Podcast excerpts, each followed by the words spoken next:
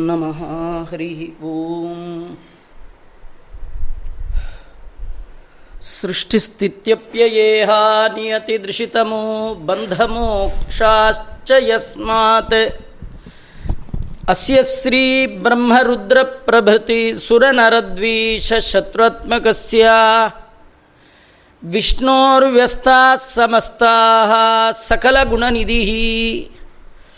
ಸರ್ವದೋಷವ್ಯಪೇತಃ ಪೂರ್ಣಾನಂದಾನಂದೋಬ್ಯಯೋ ಯೋ ಗುರುರಪಿ ಪರಮಃ. ಚಿಂತೆಯೇ ತಮ್ಮಹಾಂತಂ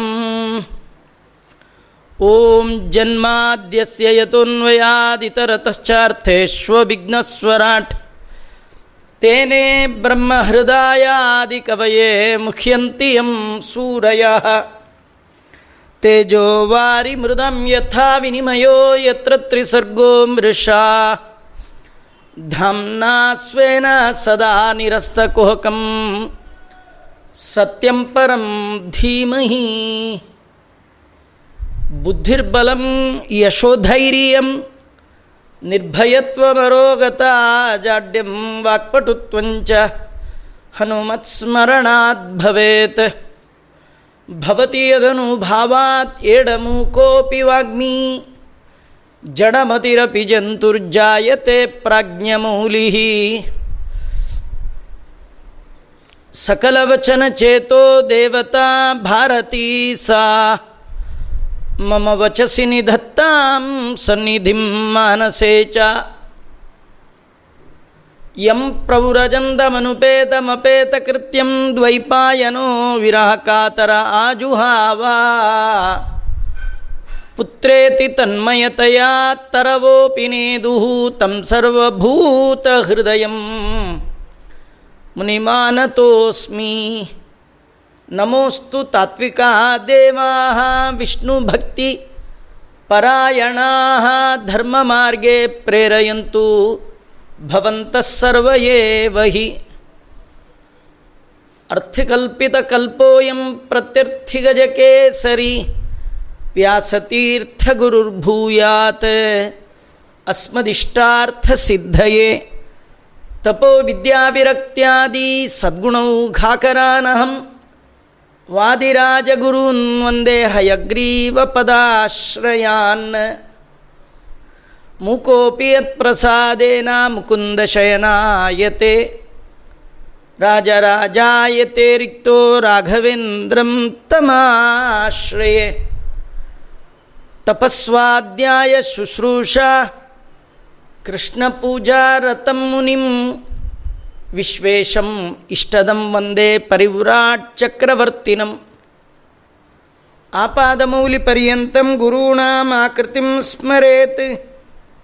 ತೇನ ವಿಘ್ನಾ ಪ್ರಣಶ್ಯಂತಿ.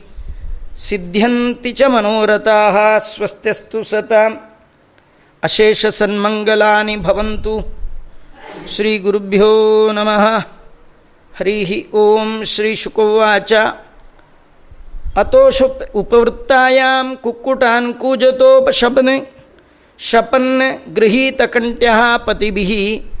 ಮಾಧವ್ಯೋ ವಿರಹ ಕಾತುರ ವಿರಹಾತುರಾ ಶ್ರೀ ಗುರುಭ್ಯೋ ನಮಃ ಲೋಕಗುರುವಾದಂತಹ ಶ್ರೀಕೃಷ್ಣ ಪರಮಾತ್ಮ ಕೇವಲ ಭೂಮಿಯಲ್ಲಿ ಅವತಾರ ಮಾಡುವಾಗ ದುಷ್ಟರ ವಧೆಗಾಗಿ ಭಗವಂತ ಅವತಾರ ಮಾಡೋದಲ್ಲ. ಕೇವಲ ಅದೊಂದೇ ಕಾರ್ಯ ಅಲ್ಲ.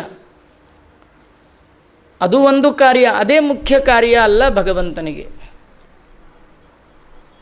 ಮರ್ತ್ಯಾವತಾರಸ್ತು ಇಹ ಮರ್ತ್ಯ ಶಿಕ್ಷಣಂ ಅಂತ ತಿಳಿಸ್ತಾ ಇದ್ದಾರೆ. ಭಗವಂತ ರಾಮಕೃಷ್ಣಾದಿ ರೂಪಗಳನ್ನು ಸ್ವೀಕಾರ ಮಾಡಿ ಭೂಮಿಗೆ ಯಾಕೆ ಬರ್ತಾನೆ? ಅವನ ಬರುವಿಕೆಗೆ ಕಾರಣ ಏನು ಅಂದರೆ ಬಹಳ ಮುಖ್ಯವಾದದ್ದು. ನನ್ನ ಭಕ್ತರಾದವರು ನನ್ನನ್ನು ಹೊಂದಬೇಕಾದ್ರೆ ಅವರ ನೆಡೆ ಹೇಗಿರಬೇಕು, ಅವರ ನುಡಿ ಹೇಗಿರಬೇಕು. ಅದರ ಶಿಕ್ಷಣಕ್ಕಾಗಿ ಭಗವಂತ ಬರ್ತಾನಂತ. ಸಾಧು ಜನರಿಗೆ ತಾನು ತನ್ನ ನೆಡೆಯಿಂದ, ತನ್ನ ನುಡಿಯಿಂದ ಮಾನವ ಜನ್ಮದ ಮೌಲ್ಯಗಳು ಅದರ ಪರಿಚಯ ಮಾಡಿಸ್ಕೊಡ್ಲಿಕ್ಕೆ ಭಗವಂತ ಅವತಾರ ಮಾಡ್ತಾನೆ. ಲೋಕಗುರುವಾದ ಕೃಷ್ಣ ತಾನು ಕೃಷ್ಣನಾಗಿ ಬಂದು ಕೇವಲ ಬೆಣ್ಣೆಯ ಕಳ್ಳತನ ಮಾಡಿ, ಅಥವಾ ಇನ್ನೇನೋ ಅನೇಕ ಸ್ತ್ರೀಯರ ಜೊತೆ ವಿಹಾರ ಮಾಡಿ,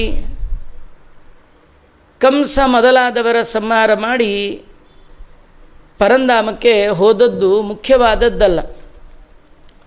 ಮುಖ್ಯವಾಗಿ ನನ್ನ ಅನುಗ್ರಹವನ್ನು ಸಂಪಾದನೆ ಮಾಡಬೇಕಾದ್ರೆ ಲೋಕದ ಜನ ಹೇಗಿರಬೇಕು? ತಮ್ಮ ದಿನಚರಿ ಹೇಗಿರಬೇಕು? ಸ್ವಯಂ ಭಗವಂತ ತಾನು ಮಾಡಿ ತೋರಿಸ್ತಾ ಇದ್ದಾನೆ. ಕೆಲವರು ಬರೀ ಹೇಳೋದ್ರೊಳಗೆ ಕಾಲ ಕಳೀತಾರೆ. ಮಾಡೋದು ಮಾತ್ರ ಒಂದೂ ಇಲ್ಲ. ಆದರೆ ಭಗವಂತನ ಬಾಯಲ್ಲಿ ನುಡಿ ಅಂಥದ್ದು ಜೀವನದ ನಡೆಯೂ ಅಂಥದ್ದೇ. ನಡೆ ನುಡಿ ಒಂದಾದವರನ್ನೇ ಮಹಾತ್ಮ ಅಂತ ಕರೀತಾರೆ. ಜಗತ್ತಿನಲ್ಲಿ ಕೃಷ್ಣನ ಭಗವದ್ಗೀತೆ. ಇಡೀ ಮನುಕುಲಕ್ಕೆ ಪಾಠ ಹೇಳುವ ಸಂದೇಶವನ್ನು ತನ್ನ ಒಡಲಲ್ಲಿ ತುಂಬಿದೆ. ಇದಕ್ಕೆ ಕಾರಣ ನುಡಿದಂತೆ ನಡೆದವ ಶ್ರೀಕೃಷ್ಣ ಪರಮಾತ್ಮ. ಅವನ ಬಾಯಲ್ಲಿ ನುಡಿ ಒಂದು, ನಡೆಯಲ್ಲಿ ಬೇರೊಂದು, ಹೃದಯದಲ್ಲಿ ಬೇರೊಂದು ಭಗವಂತನಿಗಿಲ್ಲ. ಹಾಗಾಗಿ ಅಂಥ ಕೃಷ್ಣ ಪರಮಾತ್ಮ ಲೋಕದ ಸಜ್ಜನರಿಗೆ ಶಿಕ್ಷಣವನ್ನು ಕೊಡಲಿಕ್ಕೆ ಬಂದ ಮಹಾನುಭಾವ ಅವನ ದಿನಚರಿ ಹೇಗಿತ್ತು ಅಂತ ಶ್ರೀ ಶುಕಾಚಾರ್ಯರು ಒಂದು ಅಧ್ಯಾಯದಲ್ಲಿ ತಿಳಿಸ್ಕೊಡ್ತಾ ಇದ್ದಾರೆ.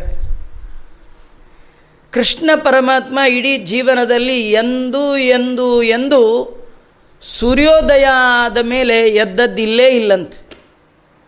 ನಮಗೂ ಅವನಿಗೂ ಒಂದೇ ವ್ಯತ್ಯಾಸ. ನಾವು ಮುಂಚೆ ಎಂದೂ ಎದ್ದಿಲ್ಲ, ಅವನ ಆಮೇಲೆ ಎಂದೂ ಎದ್ದಿಲ್ಲ. ಸಜ್ಜನರ ಬದುಕಿಗೆ ಬೆಳಕನ್ನು ಕೊಡುವ ಸೂರ್ಯನ ಒಳಗೆ ಸೂರ್ಯನಾಗಿರುವವ ಸೂರಿಗಳಿಂದ ಗಮ್ಯನಾದವ, ಸೂರಿಗಳು ಮಾತ್ರ ಅವನನ್ನು ತಿಳಿಲಿಕ್ಕೆ ಸಾಧ್ಯನಾದವ. ಸವಿತೃಮಂಡಲ ಮಧ್ಯವರ್ತಿ ಆದೆ ಕೃಷ್ಣ. ಉಷಕ್ಕಾಲದಲ್ಲಿ ಪ್ರತಿನಿತ್ಯ ಹೇಳ್ತಿದ್ನಂತೆ. ಒಂದು ದಿನವೂ ಕೂಡ ಹೇಳೋದ್ರೊಳಗೆ ವ್ಯತ್ಯಾಸನೇ ಇಲ್ಲ ನಾವು ಹೇಳೋದ್ರೊಳಗೆ ವ್ಯತ್ಯಾಸ ಆಗಿ ಇಡೀ ಜೀವನ, ಇಡೀ ದಿನವೇ ಪೂರ ಅವ್ಯವಸ್ಥೆ. ಬಹಳ ಕೆಲಸ ಇರುವಾಗ ನಾಳೆ ಬೇಗ ಹೇಳಬೇಕು ಅಂತ ಅಲಾರಾಮ್ ಇಟ್ಕೊಂಡು ಮಲಗಿರ್ತೀವಿ. ಮುಂದಿನ ಎಲ್ಲ ಕಾರ್ಯಕ್ರಮಗಳು ಆಲ್ ಕಾರ್ಯಕ್ರಮಗಳು ಕೂಡ ಆರಾಮಾಗಿ ಆಗಬೇಕಾದ್ರೆ ಅಲಾರಾಮ್ಗೆ ಸರಿಗೆ ಹೇಳಬೇಕು. ಆದರೆ ಅಲಾರಾಮ್ ಹೊಡೆದಾಗ ನಾವು ಮತ್ತೆ ಅದರ ಮೇಲೆ ಹೊಡೆದು ಏನಾದರೂ ಒಂದು ನಿಮಿಷ ಕಣ್ಣು ಮುಚ್ಚಿದ್ರಿ ಮುಗೀತು.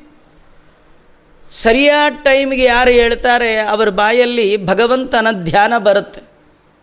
ಅಂತೂ ದೇವರ ದಯ ಇನ್ ಟೈಮ್ಗೆ ಎಚ್ಚರ ಆಯಿತು, ಅದು ದೇವರ ದಯ. ಲೇಟ್ ಆಯಿತು ಅಂತಾದರೆ ಅವರ ಬಾಯಲ್ಲಿ ಬರೋ ಇದೇ ಬೇರೆ, ಅಯ್ಯಪ್ಪ ಅಂತಲೇ ಹೇಳ್ತಾರೆ. ಹೇಳುವಾಗ ಅಯ್ಯಪ್ಪ ಅಂತ ಎದ್ರು ಸೀದಾ ಬಚ್ಚಲ ಮನೆಗೆ ಹೋದರು. ಇವ್ರಿಗಿಂತ ಗಾಬ್ರಿಗೆ ಮೊದಲೆದ್ದವರು ಸೋಪ್ ಹಚ್ಕೊಂಡು ಬಚ್ಚನ ಮನೇಲಿ ಬಿಟ್ಟು ಹೋಗಿರ್ತಾರೆ. ಅದ್ರ ಮೇಲೆ ಕಾಲಿಟ್ಟು ಸೀದಾ ನಾನ್ ಸ್ಟಾಪ್ ಆರು ತಿಂಗಳು ಮಂಚದ ಮೇಲೆ ಮಲಗುವ ಗತಿ ಬಂದುಬಿಡತ್ತೆ. ಕಾರಣ ಎದ್ದದ್ದರ ಲೇಟಿನ ಮಹಿಮ. ಇಡೀ ಜೀವನದಲ್ಲಿ ಏನನ್ನೂ ಸಾಧನೆ ಮಾಡಲಿಕ್ಕೆ ನಮಗಾಗದೇ ಇರಲಿಕ್ಕೆ ಕಾರಣ ನಮ್ಮ ಏಳುವಿಕೆ. ನಮ್ಮ ಹಿರಿಯರನ್ನೆಲ್ಲ ನಾವು ಒಮ್ಮೆ ನೆನೆಸ್ಕೊಳ್ಬೇಕು. ಅವರು ಜೀವನದಲ್ಲಿ ಎಂದೂ ಕೂಡ ಪ್ರಾತಃ ಕಾಲದ ನಿದ್ದೆಯನ್ನು ಮಾಡಿದವರಲ್ಲೇ ಅಲ್ಲ. ಬ್ರಾಹ್ಮಿ ಮುಹೂರ್ತ ಅಂತ ಕರಿತಾ ಇದ್ದಾರೆ. ಪಂಚ ಪಂಚ ಉಷಕ್ಕಾಲ ಸಪ್ತ ಪಂಚ ಅರುಣೋದಯೇ ಶೇಷ ಸೂರ್ಯೋದಯ ಸ್ಮೃತ ಅಂತ ಸೂರ್ಯೋದಯಕ್ಕೆ ಮುಂಚೆ ಒಂದೂವರೆ ಗಂಟೆಗಳ ಕಾಲ ಮೊದಲು ಹೇಳ್ಬೇಕಂತೆ. ಎದ್ರೆ ಮಾತ್ರ ನಮ್ಮ ಎಲ್ಲ ಸಾಧನೆಗೆ ತತ್ವಾಭಿಮಾನಿ ದೇವತೆಗಳು ನಮ್ಮ ಒಟ್ಟಿಗಿದ್ದು ನಮಗೆ ಅನುಗ್ರಹ ಮಾಡ್ತಾರೆ. ನಮಗೆ ಆಶ್ಚರ್ಯ ರುಕ್ಮಿಣೀಶ ವಿಜಯದಲ್ಲಿ ವಾದಿರಾಜ ಶ್ರೀಮತ್ ಚರಣರು ಒಂದು ಅಪರೂಪದ ಸಂಗತಿಯನ್ನು ತಿಳಿಸ್ಕೊಡ್ತಾರೆ. ಕೃಷ್ಣ ರುಕ್ಮಿಣಿಯನ್ನು ಅಪಹಾರ ಮಾಡಿದ. ಕರ್ಕೊಂಡು ಬರುವ ಸಂದರ್ಭದಲ್ಲಿ ಅನೇಕ ಜನ ಕೃಷ್ಣನನ್ನು ಹಿಡದೇ ಬಿಡ್ತೀವಿ ಅಂತ ರುಗ್ಮಿಯ ಅನುಚರರು ಅವನಿಂದೆ ಬಂದು ಏನಾದರೂ ಮಾಡಿ ರುಕ್ಮಿಣಿಯನ್ನು ಬಿಡಿಸ್ಕೊಂಡು ಹೋಗಬೇಕು ಅಂತ ಕೃಷ್ಣನ ವಿರುದ್ಧವಾಗಿ ಯುದ್ಧ ಮಾಡಿದ್ದಾರೆ. ಆ ಸಂದರ್ಭದಲ್ಲಿ ಕೃಷ್ಣ ಅನೇಕ ಜನರ ತಲೆಯನ್ನೇ ಕತ್ತರಿಸಿದ. ನಮಗೊಂದು ಪ್ರಶ್ನೆ ಬರುತ್ತೆ, ಕೃಷ್ಣನಿಗೆ ರುಕ್ಮಿಣಿ ಬೇಕಿದ್ರೆ ಸುಮ್ಮನೆ ಕರ್ಕೊಂಡು ಹೋಗಬೇಕಿತ್ತು. ಏನೂ ತಪ್ಪು ಮಾಡದೇ ಇದ್ದವ್ರ ತಲೆಯೆಲ್ಲ ಯಾಕೆ ಕತ್ತರಿಸದ?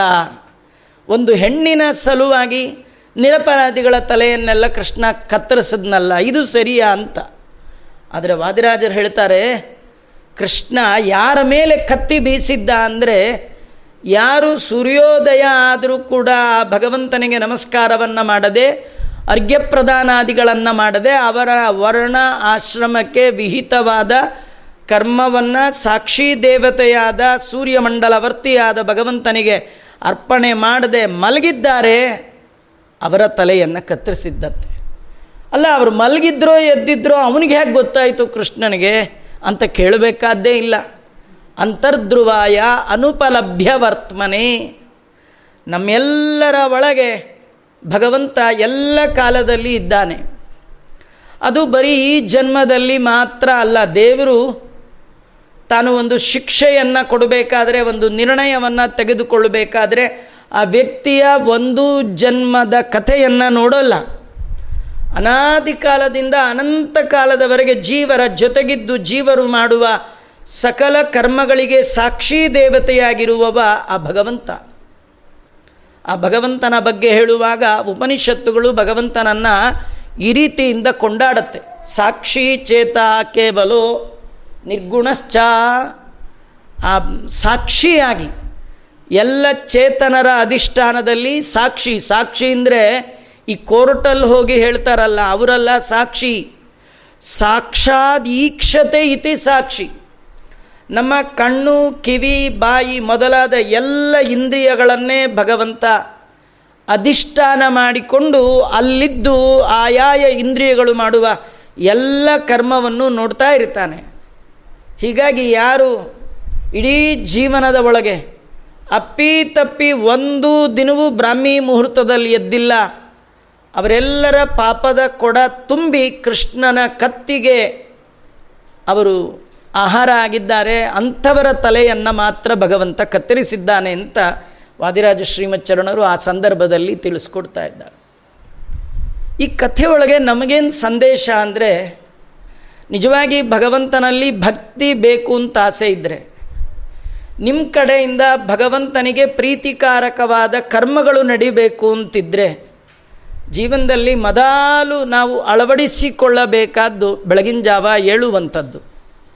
ದಾಸರಂತಾರೆ ಮುಂಜಾನೆ ಎದ್ದು ಗೋವಿಂದನೆನ್ನಿ ಜಗದ್ಗುರು ಮಧ್ವಾಚಾರ್ಯರು ತಿಳಿಸುವಾಗ, ಸ್ಮೃತ್ವಾ ವಿಷ್ಣುಂ ಸಮುತ್ಥಾಯ ಕೃತ ಶೌಚೋ ಯಥಾವಿಧಿ ಬೆಳಗ್ಗೆ ಮೊದಲು ಹೇಳಬೇಕಂತ ಹಾಗಾಗಿ ಭಗವಂತ ಕುಕ್ಕುಟ ಕುಕ್ಕುಟಾನ್ ಕೂಜತೋ ಬೆಳಗ್ಗೆ ಇದ್ದು ಕೋಳಿ ಕೂಗಿದ್ರೆ ಸಾಕು, ದೇವರು ಎದ್ದು ಕೂತ್ಬಿಟ್ಟಿರ್ತಿದ್ದಂತೆ ಅಂದರೆ ದೇವರು ಹೇಳಲಿಕ್ಕೂ ಕೋಳಿ ಕೂಗಬೇಕು ಅಂತಿಲ್ಲ, ಇಲ್ಲಿ ಕೋಳಿಗೂ ದೇವರಿಗೇನು ಸಂಬಂಧ ಇಟ್ಟಿಲ್ಲ.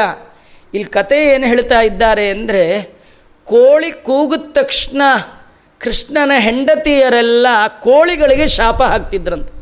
ಏನು ಕೋಳಿನೋ ಏನೋ ಇದು ಬೆಳಗ್ಗೆ ಬೆಳಗ್ಗೆ ಬಂದು ನಮ್ಮನೆ ಮುಂದೆನೇ ಕೂಗುತ್ತಲ್ಲ ಅಂತ. ಯಾಕಂದರೆ ಆ ಕೋಳಿ ಕೂಗು ಕಿವಿಗೆ ಬಿದ್ದ ತಕ್ಷಣ ಕೃಷ್ಣ ಪರಮಾತ್ಮ ಥಟ್ಟ ಎದ್ದುಬಿಡ್ತಿದ್ದ ರಂಗನ ಆಲಿಂಗನದ ಸುಖದ ಸುಪ್ಪತ್ತಿಗೆಯಲ್ಲಿ ಮಲಗಿದ ಆ ಎಲ್ಲ ಹೆಣ್ಣು ಮಕ್ಕಳಿಗೆ ಆ ಸುಖದ ಸುರತದ ಭಂಗ ಬರ್ತಿತ್ತು. ಭಗವಂತ ಬಿಟ್ಟು ಹೋಗ್ತಾ ಇದ್ದಾನಲ್ಲ, ಭಗವಂತನಿಂದ ದೂರ ಆಗ್ತಾ ಇದ್ದೀವಲ್ಲ.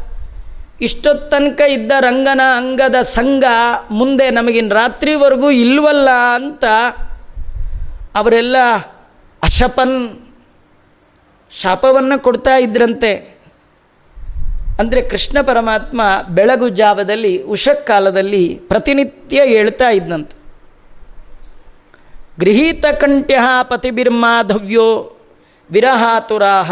ಗೃಹೀತಕಂಠ್ಯ ತಮ್ಮ ಕೋಮಲವಾದ ಕರಗಳಿಂದ ಕೃಷ್ಣನ ಕುತ್ತಿಗೆಯನ್ನು ಬಳಸಿ ಮಲಗ್ತಿದ್ರಂತೆ ಅವರಿಗೆಲ್ಲ ನಿದ್ದೆ ಬರ್ತಿತ್ರಿ. ಅಲ್ಲ, ಚಿಂತೆ ಇಲ್ಲದೆ ಇದ್ದವ್ರಿಗೆ ಸಂತೆಲೇ ನಿದ್ದೆ ಬರುತ್ತೆ ಅಂತಾರೆ. ಇನ್ನು, ಕೃಷ್ಣನ ಕಥೆ ಕೇಳ್ತಾ ಇದ್ರೇ ನಿದ್ದೆ ಬರುತ್ತೆ ಅಂತಾರೆ. ಕೃಷ್ಣನ ನೆನಪು ಮಾಡಿಕೊಂಡು ಮಲಗಿದ್ರೇ ನಿದ್ದೆ ಬರುತ್ತೆ ಅಂತಾರೆ. ಇನ್ನು ಕೃಷ್ಣನ ಪಕ್ಕ ಮಲಗಿದವ್ರಿಗೆ ನಿದ್ದೆ ಬರುತ್ತೆ ಅಂತ ಹೇಳಬೇಕಾ? ನಿಜವಾಗಿಯೂ ನಿದ್ದೆ ಯಾವಾಗ ಬರುತ್ತೆ ಅಂದರೆ ಚಿಂತೆ ಬಿಟ್ಟು ಚಿಂತನೆ ಮಾಡಿದರೆ ನಿದ್ದೆ ಬರುತ್ತೆ.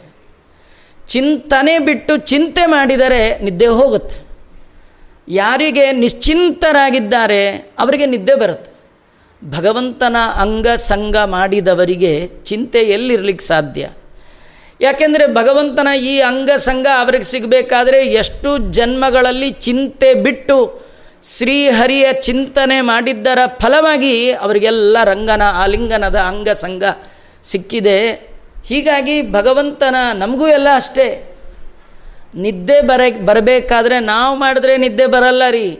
ಭಗವಂತ ಕೊಟ್ಟರೆ ಮಾತ್ರ ಬರುತ್ತೆ. ಪ್ರಾಜ್ಞನಾಮಕ ಪರಮಾತ್ಮನ ಆಲಿಂಗನ ಈ ಜೀವನಿಗೆ ಯಾವಾಗ ಆಗತ್ತೋ ಆಗ ಮಾತ್ರ ನಿದ್ದೆ ಬರೋದು. ನೀವು ಮಲಗುವಾಗೇನೋ ಹತ್ತಕ್ಕೆ ಮಲಗಬಹುದು, ಹನ್ನೊಂದಕ್ಕೆ ಮಲಗಬಹುದು, ಮಲಗದವ್ರಿಗೆಲ್ಲ ಮಲಗಿದ ತಕ್ಷಣ ನಿದ್ದೆ ಬರಲ್ಲ. ದೇವರು ಕೊಟ್ಟರೆ ಉಂಟು ಇಲ್ಲದೇ ಇದ್ರೂ ಇಲ್ಲ. ಇನ್ನು ಭಗವಂತನ ಬಳಿಯಲ್ಲೇ ಮಲಗಿದ ಅವರಿಗೆ ಅತ್ಯದ್ಭುತವಾದ ನಿದ್ದೆ ಸುಖ. ಆದರೆ ದೇವರಿಗೆ ನಿದ್ದೆ ಇಲ್ಲ. ಯಾಕೆ ನಿದ್ದೆ ಇಲ್ಲ ಅಂದರೆ ನಿದ್ದೆ ತಮೋಗುಣದ ವ್ಯಾಪಾರ. ಆ ಭಗವಂತನಿಗೆ ಅದಿಲ್ಲ ಆದ ಕಾರಣ. ಅಲ್ಲ, ಯಾವಾಗಲೂ ಎದ್ದಿದ್ರೆ ದುಃಖ ಆಗಲ್ವಾ? ಒಂದಿನ ಎರಡು ದಿನ ನಿದ್ದೆ ನಿದ್ದೆಗೆಟ್ರೇ ಒಂದಿನ ಎರಡು ದಿನ ಇರಲಿ. ಸಾಧನದ್ವಾತ್ಸಿ ಅಂತ ದಿನ ನಾಲ್ಕೂವರೆಗೆ ಹೇಳೋರು ಏನಾದರೂ ಅರ್ಧ ಗಂಟೆ ಮುಂಚೆ ಎದ್ದು ಬಿಟ್ಟರೆ ಸಾಕು. ನಿಂತಲ್ಲಿ ನಿದ್ದೆ ಕೂತಲ್ಲಿ ನಿದ್ದೆ, ಕೆಲವರು ಬಾಯಲ್ಲಿ ಹೋಳಿಗೆ ಇಟ್ಕೊಂಡು ಅಗಿಯೋ ಮುಂಚೆ ಅಲ್ಲೇ ನಿದ್ದೆ ಮಾಡಿಬಿಟ್ಟಿರ್ತಾರೆ. ಅಗಿಯೋ ಅಷ್ಟರೊಳು ನಿದ್ದೆ ಬಂದುಬಿಡತ್ತೆ. ಯಾಕಂದರೆ ನಮ್ಮ ಕೈಲಿಲ್ಲ ನಿದ್ದೆ. ಇಂತಹ ಅವ್ಯವಸ್ಥೆ ನಮ್ಮದು ಇನ್ನು ದಿನ ನಿದ್ದೆ ಬಿಟ್ಟರೆ ನಮ್ಮಲ್ಲಿ ಗಾದೆನೇ ಇದೆ, ನಿದ್ದೆ ಬಿಟ್ಟಿಯೋ ಬುದ್ಧಿ ಕೆಟ್ಟಿಯೋ ಅಂತ ಬುದ್ಧಿನೇ ಹಾಳಾಗಿಬಿಡುತ್ತೆ. ಕೃಷ್ಣಂದು ಮಧ್ವಗುರುಗಳಂತಾರೆ, ಯದ ಸುಪ್ತಿ ಗತೋಪಿ ಹರಿಸುಖವಾನ್, ಸುಖರೂಪಿಣ ಮಾಹುರತೋ ನಿಗಮಾಹ, ವೇದಗಳೆಲ್ಲ ನಿದ್ದೆ ಇಲ್ಲದಿದ್ದರೂ ಸುಖ ಸ್ವರೂಪಿಯಾದ ಭಗವಂತನ ಸುಖಕ್ಕೆ ಲವಲೇಶ ಕುಂದಿಲ್ಲ. ಕಾರಣ ಅವನು ನಿದ್ದೆಯಿಂದ ಆನಂದ ಅವನಿಗಲ್ಲ, ಅವನೇ ಸ್ವಯಂ ಆನಂದಮಯನಾಗಿದ್ದಾನೆ. ಆನಂದವೇ ಅವನ ದೇಹವಾಗಿದೆ. ಜ್ಞಾನಾನಂದಗಳೇ ಅವನ ಶರೀರ. ಸಚ್ಚಿದಾನಂದ ವಿಗ್ರಹ ಅಂತ ಕರಿತಾ ಇದ್ದಾರೆ. ಅಂತಹ ಭಗವಂತನ ಆಲಿಂಗನದ ಸುಖ ತಪ್ಪಿ ಹೋಯ್ತಲ್ಲ ಅಂತ ಕೂಗುವ ಕೋಳಿಗೆ ಶಾಪ ಹಾಕ್ತಾ ಇದ್ದರು ಕೃಷ್ಣನ ಮಡದಿಯರು. ಅರ್ಥಾತ್ ಕೋಳಿ ಕೂಗುವ ಕಾಲಕ್ಕೆ ರಂಗ ಎದ್ಬಿಡ್ತಿದ್ದ. ವಯಾಂ ಸ್ಯುರೂರವನ್ ಕೃಷ್ಣಂ ಬೋಧಯಂತೀವ ಬಂದಿನಃ. ಗಾಯತ್ಸ್ವಲಿಶ್ವಭದ್ರೇಷು ಮಂದಾರವನವಾಯುಭಿ ತಣ್ಣನೆಯ ಗಾಳಿ, ಬೆಳಗಿನ ಜಾವದ ಗಾಳಿ, ಎಲ್ಲ ಬೆಳಗಿನ ಜಾವ ವಾಯು ವಿಹಾರ ಅಂತ ಹೋಗ್ತಾರೆ. ವಾಯುದೇವರಲ್ಲಿ ನಿಂತು ವಿಹರಿಸುವವನೇ ಶ್ರೀಕೃಷ್ಣ ಪರಮಾತ್ಮ. ಅಂತಹ ಭಗವಂತ ತಣ್ಣನೆಯ ಗಾಳಿ ಅದು ಹೇಗೆ ಬರ್ತಿತ್ತು ಅಂದರೆ ದುಂಬಿಗಳ ಝೇಂಕಾರ ಆ ದುಂಬಿಗಳ ಝೇಂಕಾರ ಅಂದರೆ ಆ ದುಂಬಿಗಳು ಕೃಷ್ಣನನ್ನು ಕುರಿತು ಸ್ತೋತ್ರ ಮಾಡ್ತಾ ಇದೆಯಂತೆ. ಅನೇಕ ಜನ್ಮಗಳಲ್ಲಿ ಪುಣ್ಯ ಮಾಡಿದ್ದರ ಫಲವಾಗಿ ಭಗವಂತನ ಸನ್ನಿಧಾನಗಳಲ್ಲಿ ದುಂಬಿಗಳಾಗಿ ಕೂಡ ಆ ಭಗವಂತನ ನೆನಪಿನೊಂದಿಗೆ ಸ್ತೋತ್ರ ಮಾಡ್ತಾ ಇದೆಯಂತೆ. ಆ ಝೇಂಕರಿಸಿದಾಗ ಹಕ್ಕಿಗಳ ಕಲರವ ಆಗ್ತಾ ಇರುವಾಗ ಕೃಷ್ಣ ಪರಮಾತ್ಮ ಎದ್ದಿದ್ದಾನಂತ. ಯಾವಾಗಲೂ ನಿಮಗೆ ಹಕ್ಕಿಗಳ ಕಲರವ ಕೇಳಬೇಕಂದ್ರೆ, ದುಂಬಿಗಳ ಜೇಂಕಾರ ಕೇಳಬೇಕಂದ್ರೆ, ತಣ್ಣನೆಯ ಗಾಳಿ ಬೇಕಂದರೆ ಬೆಳಗಿನ ಜಾವನೇ ಹೇಳ್ಬೇಕು. ನೀವೆದ್ದಾಗ ಹಕ್ಕಿ ಕೂಗೋದು ನೀವೆದ್ದಾಗ ಗಾಳಿ ಬರೋದು, ಅದೆಲ್ಲ ಫ್ಯಾನ್ ಹಾಕ್ಕೊಂಡು ಮಾಡ್ಕೊಳ್ಬೇಕೇ ವಿನಃ. ಅದು ಭಗವಂತ ಪ್ರಕೃತಿ ದತ್ತವಾಗಿ ಕೊಡುವಂತಹ ಎಲ್ಲ ಅದ್ಭುತವನ್ನು ಆಸ್ವಾದನೆ ಮಾಡಬೇಕಾದ್ರೆ ಆ ಬೆಳಗಿನ ಜಾವ ಏಳಬೇಕು ಅವೆಲ್ಲ ದುಂಬಿಗಳು, ಹಕ್ಕಿಗಳೆಲ್ಲ ಭಗವಂತನ ಸ್ತೋತ್ರ ಮಾಡ್ತಾ ಇದೆಯಂತೆ. ಸ್ತೋತ್ರ ಮಾಡ್ತಾ ಅವನನ್ನು ಎಬ್ಬಿಸ್ತಾ ಇದೆ. ನಿಜವಾಗಿ ಅವನಿಗೇನು ಎಚ್ಚರ ಆಗಬೇಕಾದಿಲ್ಲ ರೀ.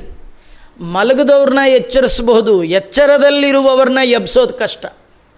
ಈ ಶನಿವಾರ ಬಂದಾಗ, ರಾತ್ರಿ ಮಲಗುವಾಗ ನಾಳೆ ಭಾನುವಾರ ಅಂತ ಯಾರು ಮಾನಸಿಕವಾಗಿ ಸಿದ್ಧತೆ ಮಾಡ್ಕೊಂಡು ಬಿಟ್ಟಿರ್ತಾರೆ ಅವರು ಏನು ಮಾಡಿದ್ರು ಭಾನುವಾರ ಬೆಳಗಿನ ಜಾವ ಹೇಳಲ್ಲ. ಅವ್ರಿಗೆ ನಿದ್ದೆ ಏನು ಬಂದಿರಲ್ಲ. ಭಾನುವಾರ ಅಲ್ವಾ ಅನ್ನೋದೇ ಅವ್ರಿಗೆ ಹೇಳೋಕ್ಕೆ ಬೇಜಾರು. ದಿನ ನಿಮ್ಮ ಗೋಳು ಇದ್ದದ್ದೇ ಇವತ್ತೊಂದಿನಾರು ಬಿಡಬಾರ್ದೆ ಅಂತಾರೆ. ಅಂದರೆ ಯಾರು ನಿಜವಾಗಿ ಮಲಗಿರ್ತಾರೆ, ಅವರು ಒಂದು ಕೂಗಿಗೆ ಗಾಬರಿಯಾಗಿ ಎದ್ದು ಬಿಡ್ತಾರೆ. ಯಾರು ಮಲಗಿರಲ್ಲ, ಅವರು ಎಷ್ಟು ಕೂಗಿದ್ರೂ ಹೇಳಲ್ಲ. ಭಗವಂತ ನಿದ್ದೆ ಇಲ್ಲದವ. ಅವನ್ನ ಕೂಗಿ ಕಿರ್ಚಿ ಮಾಡಿ ಎಬ್ಬಿಸ್ಲಿಕ್ಕೆ ಬರೋದೇ ಇಲ್ಲ. ಇವನ್ನು ಏಳಿಸೋದು ಬಹಳ ಕಷ್ಟ. ಅದಕ್ಕೆ ಭಗವಂತ ಸ್ವತಃ ತಾನೇ ಎದ್ದುಬಿಟ್ಟ ಅವನನ್ನು ಎಬ್ಬಿಸಬೇಕಾದ್ರೆ ನಾವು ಹೇಳಬೇಕಲ್ಲ ನಮ್ಮೆಲ್ಲರ ಏಳುವಿಕೆಗೆ ಅವನ ಏಳುವಿಕೆ ಕಾರಣ. ಹಾಗಾದರೆ ಅವನನ್ನು ಕೇಳಬೇಕು, ನೀ ಹೇಳೋದಲ್ಲ ನಮ್ಮೊಳಗೆ ನೀನು ಹೇಳು ನಮ್ಮೊಳಗಿರುವ ಭಗವಂತ ನೀನು ಎದ್ದರೆ ಮಾತ್ರ ನಾವು ಎದ್ದದ್ದು. ಅವನು ಹೇಳಲಿಲ್ಲ ಅಂದರೆ ನಾವು ಎದ್ದು ಏನು ಉಪಯೋಗ ಇಲ್ಲ ಹೇಳಲಿಕ್ಕಾಗೋದೂ ಇಲ್ಲ. ಹೀಗಾಗಿ ಭಗವಂತನನ್ನು ಯಾಕೆ ಏಳಿಸಬೇಕಂದ್ರೆ ನಮ್ಮ ಏಳುವಿಕೆಗಾಗಿ. ಮುಹೂರ್ತಂತು ವೈದರ್ಭಿ ನಾಮೃಷ್ಯದಪಿ ಶೋಭನಂ. ಪರಿರಂಭಣ ವಿಶ್ಲೇಷ ಪ್ರಿಯ ಬಾಕ್ವಂತನಾಂ ಗತ.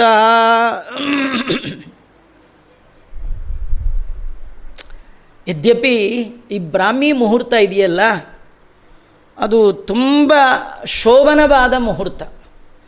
ಪ್ರತಿನಿತ್ಯದಲ್ಲಿ ಈ ಲಗ್ನಗಳು, ಮುಹೂರ್ತಗಳು ಅಂತ ಇಡ್ತಾರೆ. ಅದು ಮೇಷ ಲಗ್ನ ಕರ್ಕಾಟಕ ಲಗ್ನ ಹೀಗೆಲ್ಲ. ಆದರೆ ಪ್ರತಿನಿತ್ಯ ಮೂರು ಕಾಲಗಳಿದೆ. ಅದು ಬಹಳ ಶ್ರೇಷ್ಠವಾದ ಮುಹೂರ್ತಗಳು. ಒಂದು ಬೆಳಗಿನ ಜಾವ ಸೂರ್ಯೋದಯಕ್ಕೆ ಮುಂಚೆ ಇರುವಂತಹ ಬ್ರಾಹ್ಮ ಮುಹೂರ್ತ ಅಥವಾ ಬ್ರಾಹ್ಮಿ ಮುಹೂರ್ತ ಅಂತ ಕೂಡ ಕರೀತಾರೆ. ಅದು ಬಿಟ್ಟರೆ ಸೂರ್ಯ ನೆತ್ತಿ ಮೇಲೆ ಬಂದಾಗಿರುವಂಥ ಅಭಿಜಿನ್ ಮುಹೂರ್ತ ಅಂತ ಕರೀತಾರೆ. ಅಭಿಜಿತ್ ಅಂತಾರೆ. ಆ ಮುಹೂರ್ತ. ಅಥವಾ ಸಾಯಂಕಾಲ ಮೇಯ್ಲಿಕ್ಕೆ ಹೋದ ಗೋವುಗಳು ಹಟ್ಟಿಗೆ ಬರುವಂಥ ಸೂರ್ಯ ಅಸ್ತಮಾನದ ಕಾಲ. ಅದು ಗೋಧೂಳಿ ಲಗ್ನ ಅಂತ ಕರೀತಾರೆ. ಇದು ಮೂರು ತುಂಬ ಪ್ರಶಸ್ತವಾದದ್ದು. ಇಂತಹ ಪರಮ ಮಂಗಳಕರವಾದ ಬೆಳಗು ಜಾವದ ಬ್ರಾಹ್ಮಿ ಮುಹೂರ್ತ ಎಲ್ಲರಿಗೆ ಮಂಗಳ. ಆದರೆ ರುಕ್ಮಿಣಿಗೆ ಮಾತ್ರ ಸಹನೆ ಆಗ್ತಿರಲಿಲ್ಲಂತ. ಯಾಕೆಂದರೆ ಕೃಷ್ಣ ಎದ್ದು ಬಿಡ್ತಾನಲ್ಲ ಅನ್ನುವುದಕ್ಕಾಗಿ ಅವಳು ಅತ್ಯಂತ ಪ್ರಿಯನಾದ ಪರಮಾತ್ಮ ತನ್ನಿಂದ ದೂರ ಆಗ್ತಾ ಇದ್ದಾನಲ್ಲ ಅಂತ ಯದ್ಯಪಿ ಅವ್ಯಾಕೃತ ಗೃಹಸ್ಥಾಯ ರಮಾ ಪ್ರಣಯಿನೇ ನಮಃ. ಕ್ಷಣಕಾಲ ರಮೆ ಕೃಷ್ಣನನ್ನಾಗಲಿ, ಕೃಷ್ಣ ರುಕ್ಮಿಣಿಯನ್ನಾಗಲಿ ಒಂದು ಕ್ಷಣ ಬಿಡೋಲ್ಲ. ಆದರೂ ಕೃಷ್ಣ ಏನೇನೋ ಕೆಲಸದಲ್ಲಿ ತುಂಬ ಎಚ್ಚರ ಆಗಿಬಿಡ್ತಾನೆ ಅಂತ ಹೇಳಿ ರುಕ್ಮಿಣಿಗೆ ಮಾತ್ರ ಈ ಬ್ರಾಹ್ಮಿ ಮುಹೂರ್ತದ ಕಾಲ ಸಹನೆ ಆಗಲಿಲ್ಲ ಅಂತ ವರ್ಣನೆ ಮಾಡ್ತಾ ಇದ್ದಾರೆ. ಒಟ್ಟು ಕೃಷ್ಣ ಪರಮಾತ್ಮ ಕೋಳಿ ಕೂಗುವ ಕಾಲಕ್ಕೆ, ಹಕ್ಕಿಗಳ ಕಲರವ ಕಾಲಕ್ಕೆ, ಮಂದ ಮಾರುತ ಬೀಸುವ ಕಾಲಕ್ಕೆ ಬ್ರಾಹ್ಮಿ ಮುಹೂರ್ತದಲ್ಲಿ ಕೃಷ್ಣ ಹೇಳುತ್ತಿದ್ದ ದದ್ಯೌ ಬ್ರಾಹ್ಮೀ ಮುಹೂರ್ತೆ ಉತ್ತಾಯ ವಾಯುಪಸ್ಪೃಶ್ಯ ಮಾಧವ. ದದ್ಯೌ ಪ್ರಸನ್ನಕರಣ ಆತ್ಮಾನಂ ತಮಸಪ್ಪರಂ ಅಂತಹ ಬ್ರಹ್ಮ ಮುಹೂರ್ತದಲ್ಲಿ ಎದ್ದು ಕೃಷ್ಣ ಮುಖ ತೊಳ್ಕೊಂಡು ನಿರ್ಮಲವಾದ ಅಂತಃಕರಣದಿಂದ ಪ್ರಕೃತಿಗಿಂತಲೂ ವಿಲಕ್ಷಣನಾದ ತನ್ನನ್ನೇ ತಾನು ಆತ್ಮಾನಂ, ತನ್ನನ್ನೇ ತಾನು ಧ್ಯಾನ ಮಾಡಿಕೊಂಡಿದ್ದಾನ. ಭಗವಂತ ಈ ಮೂಲಕವಾಗಿ ನಮಗೆ ತೋರಿಸ್ತಾ ಇದ್ದಾನೆ, ಪರಮಾತ್ಮನ ಧ್ಯಾನ ಮಾಡಬೇಕು ಅಂತ ಪರಮಾತ್ಮನೇ ಮಾಡಿ ತೋರಿಸ್ತಾ ಇದ್ದಾನೆ ಬೆಳಗಿನ ಜಾವ ಎದ್ದು ಆ ಭಗವಂತನ ಧ್ಯಾನ ಮಾಡಬೇಕಂತೆ. ಭಗವಂತನಿಗೆ ತನಗಿಂತ ಭಿನ್ನವಾದ ಮತ್ತೊಂದು ಯಾರೂ ಇಲ್ಲ. ತಾನೇ ತನ್ನನ್ನೇ ಅಂತರಂಗದಲ್ಲಿ ತನ್ನನ್ನೇ ತಾನು ನೆನಪು ಮಾಡಿಕೊಂಡಿದ್ದಾನೆ, ಧ್ಯಾನ ಮಾಡಿದ್ದಾನೆ. ಏಕಂ ಪರಂ ಜ್ಯೋತಿ ಅನ್ಯ ಅನ್ ಮದ್ವಯಂ. ಸ್ವಸಂಸ್ಥೆಯ ನಿತ್ಯಂ ನಿರಸ್ತಕಲ್ಮಷಂ ಬ್ರಹ್ಮಾಕ್ಯಂ ಅಸಖ್ಯೋದ್ಭವಾದಿ ಹೇತುಭಿ ಸ್ವಲಕ್ಷಣೈಲಕ್ಷಿತ ಭಾವ ನಿರ್ವೃತ್ತಿಂ ನಾವೆಲ್ಲ ಧ್ಯಾನ ಮಾಡುವಾಗ ಭಗವಂತ ಸರ್ವೋತ್ತಮ. ಆ ಭಗವಂತ ಸೂರ್ಯನಲ್ಲಿರುವಂತಹ ಪ್ರಭೆ, ಚಂದ್ರನಲ್ಲಿರುವಂತಹ ಕಾಂತಿ ಇದು ಎರಡಕ್ಕೂ ವಿಲಕ್ಷಣವಾದ ಜ್ಯೋತಿಸ್ವರೂಪನಾಗಿದ್ದಾನೆ ಆ ಭಗವಂತ. ಹೀಗೆ ಬೆಳಗುಜಾವ ಚಿಂತನೆ ಮಾಡಬೇಕಂತೆ. ಆ ಭಗವಂತ ಎಂಥವ ಅಂದರೆ ಇನ್ನೊಬ್ಬರ ಅಧೀನಕ್ಕೆ ಒಳಪಟ್ಟವ ಅಲ್ಲ, ಸರ್ವತಂತ್ರ ಸ್ವತಂತ್ರ. ಇಡೀ ಜಗತ್ತು ಅವನ ಅಧೀನವಾಗಿದೆ. ಅವನಿಗೆ ಸಮರಾಗಲಿ, ಅವನಿಗಿಂತ ಉತ್ತಮರಾಗಲಿ ಯಾರೂ ಇಲ್ಲ. ಸಕಲ ದೋಷದಿಂದ ದೂರನಾಗಿದ್ದಾನೆ. ಅಂದರೆ ಮೊದಲಿತ್ತು, ಈಗಿಲ್ಲ ಹೀಗೆ ಅರ್ಥ ಮಾಡ್ಕೊಳ್ಬಾರ್ದು. ತನ್ನ ಸ್ವಸಾಮರ್ಥ್ಯದಿಂದ ದೋಷಗಳನ್ನು ದೂರ ಇಟ್ಟವ ಭಗವಂತ. ದೋಷಗಳ ಭಯದಿಂದ ದೂರ ಉಳಿದವರು ನಾವು, ದೇವರ ದಯದಿಂದ ದೋಷ ಮುಕ್ತರಾದವರು ನಾವು. ನಮಗಿಂತ ಭಗವಂತ ಹೀಗೆ ವಿಲಕ್ಷಣ, ಅವನು ಸ್ವತಂತ್ರನಾಗಿ ದೋಷದಿಂದ ದೂರ ಇದ್ದಾನೆ. ಅವನನ್ನೇ ಬ್ರಹ್ಮ ಅಂತ ಕರಿತಾ ಇದ್ದಾರೆ. ಬ್ರಹ್ಮ ಅಂದರೆ ನಾಲ್ಕು ಮುಖದವ ಅಲ್ಲ, ಅನಂತ ಮುಖದ ಭಗವಂತ. ಯಾರಿಗೆ ವಿಶ್ವತಶ್ಚಕ್ಷುರುತ ವಿಶ್ವತೋ ಮುಖೋ ವಿಶ್ವತೋ ಬಾಹುರುತ ಅಂತ ಉಪನಿಷತ್ತುಗಳು ವರ್ಣನೆ ಮಾಡ್ತಾ ಇದೆ, ಅವನು ಬ್ರಹ್ಮ. ಬ್ರಹ್ಮ ಅಂದರೆ ಎಲ್ಲ ಗುಣಗಳು ಯಾರಲ್ಲಿ ಎಣೆ ಇಲ್ಲದೆ ಇದೆಯೋ ಅವನು ಬ್ರಹ್ಮ. ಯಾರು ವೇದ ಪ್ರತಿಪಾದ್ಯನಾಗಿದ್ದಾನೆ, ವೇದಗಳು ಎಲ್ಲವೂ ಕೂಡ ಆ ಭಗವಂತನನ್ನೇ ಹೇಳ್ತಾ ಇದೆ, ಅವನು ಬ್ರಹ್ಮ. ಅವನು ಎಂಥವ ಅಂದರೆ ಈ ಜಗತ್ತಿನ ಸೃಷ್ಟಿಯೇ ಮೊದಲಾದ ಎಲ್ಲ ಕಾರ್ಯವನ್ನು ಸ್ವತಂತ್ರವಾಗಿ ಯಾರ ಸಹಾಯ ನಿರಪೇಕ್ಷೆಯಾಗಿ ಮಾಡ್ತಾ ಇದ್ದಾನೆ, ಅವನು ಜ್ಞಾನ ಆನಂದವೇ ಅವನ ದೇಹವಾಗಿರ್ತಕ್ಕಂಥವ ಅಂತ ನಾವು ಧ್ಯಾನ ಮಾಡಬೇಕು. ಭಗವಂತ ತನ್ನನ್ನು ತಾನು ಅದೇ ರೀತಿಯಿಂದ ಧ್ಯಾನ ಮಾಡಿಕೊಂಡಿದ್ದಾನೆ. ಇಷ್ಟಾದ ಮೇಲೆ ಕೃಷ್ಣ ಪರಮಾತ್ಮ, ಅಥಾ ಪ್ಲುತೋಂಬಸ್ಯಮಲೆ ಯಥಾ ವಿಧಿ ಕ್ರಿಯಾಕಲಾಪಂ ಪರಿದಾಯ ವಾಸಸಿ ಚಕಾರ ಸಂಧ್ಯೋಪಗಮಾದಿ ಸತ್ತಮೋ ಹುತಾನಲೋ ಬ್ರಹ್ಮ ಜಜಾಪವಾಗ್ಯತಃ. ಭಗವಂತ ಸರ್ವೋತ್ತಮನಾದ ಕೃಷ್ಣ ಪರಮಾತ್ಮ ಅಮಲೆ ಅಂಬಸ್ಯ ಯಥಾವಿಧಿ ಅಪ್ಲುತಃ ನಿರ್ಮಲವಾದ ನೀರಿನಲ್ಲಿ, ಶಾಸ್ತ್ರದಲ್ಲಿ ಹೇಳಿದ ಕ್ರಮದಲ್ಲಿ ವಿದ್ಯುಕ್ತವಾಗಿ ಸ್ನಾನ ಮಾಡಿದ್ದಾನಂತೆ. ಯಾವ ವಿಧಿಯ ನಿಯಮ ಭಗವಂತನಿಗಿಲ್ಲ. ಯಾವ ವಿಧಿಯನ್ನು ಮೀರಿದರೆ ಭಗವಂತನಿಗೆ ಶಿಕ್ಷೆ ಇಲ್ಲ. ವಿಧಿ ಪುರಸ್ಸರವಾಗಿ ಕರ್ಮ ಮಾಡಿದರೆ ಆ ಕರ್ಮಕ್ಕೆ ಫಲ ಇಲ್ಲ. ಯಾವ ಬಯಕೆ ಭಗವಂತನಿಗಿಲ್ಲ. ಆದರೂ ಭಗವಂತ ಲೋಕ ಶಿಕ್ಷಣಾರ್ಥವಾಗಿ ಯಥಾವಿಧಿಯಿಂದ ಸ್ನಾನ ಮಾಡಿದ್ದಾನಂತೆ. ದಾಸರಾಯರು ಈ ಸಂದರ್ಭದಲ್ಲಿ ನಮಗೊಂದು ಮಾತು ಹೇಳ್ತಾರೆ. ಒಂದು ಕರ್ಮ, ಅದು ತಾರಕನೂ ಆಗ್ಬೋದು, ಮಾರಕನೂ ಆಗ್ಬೋದು.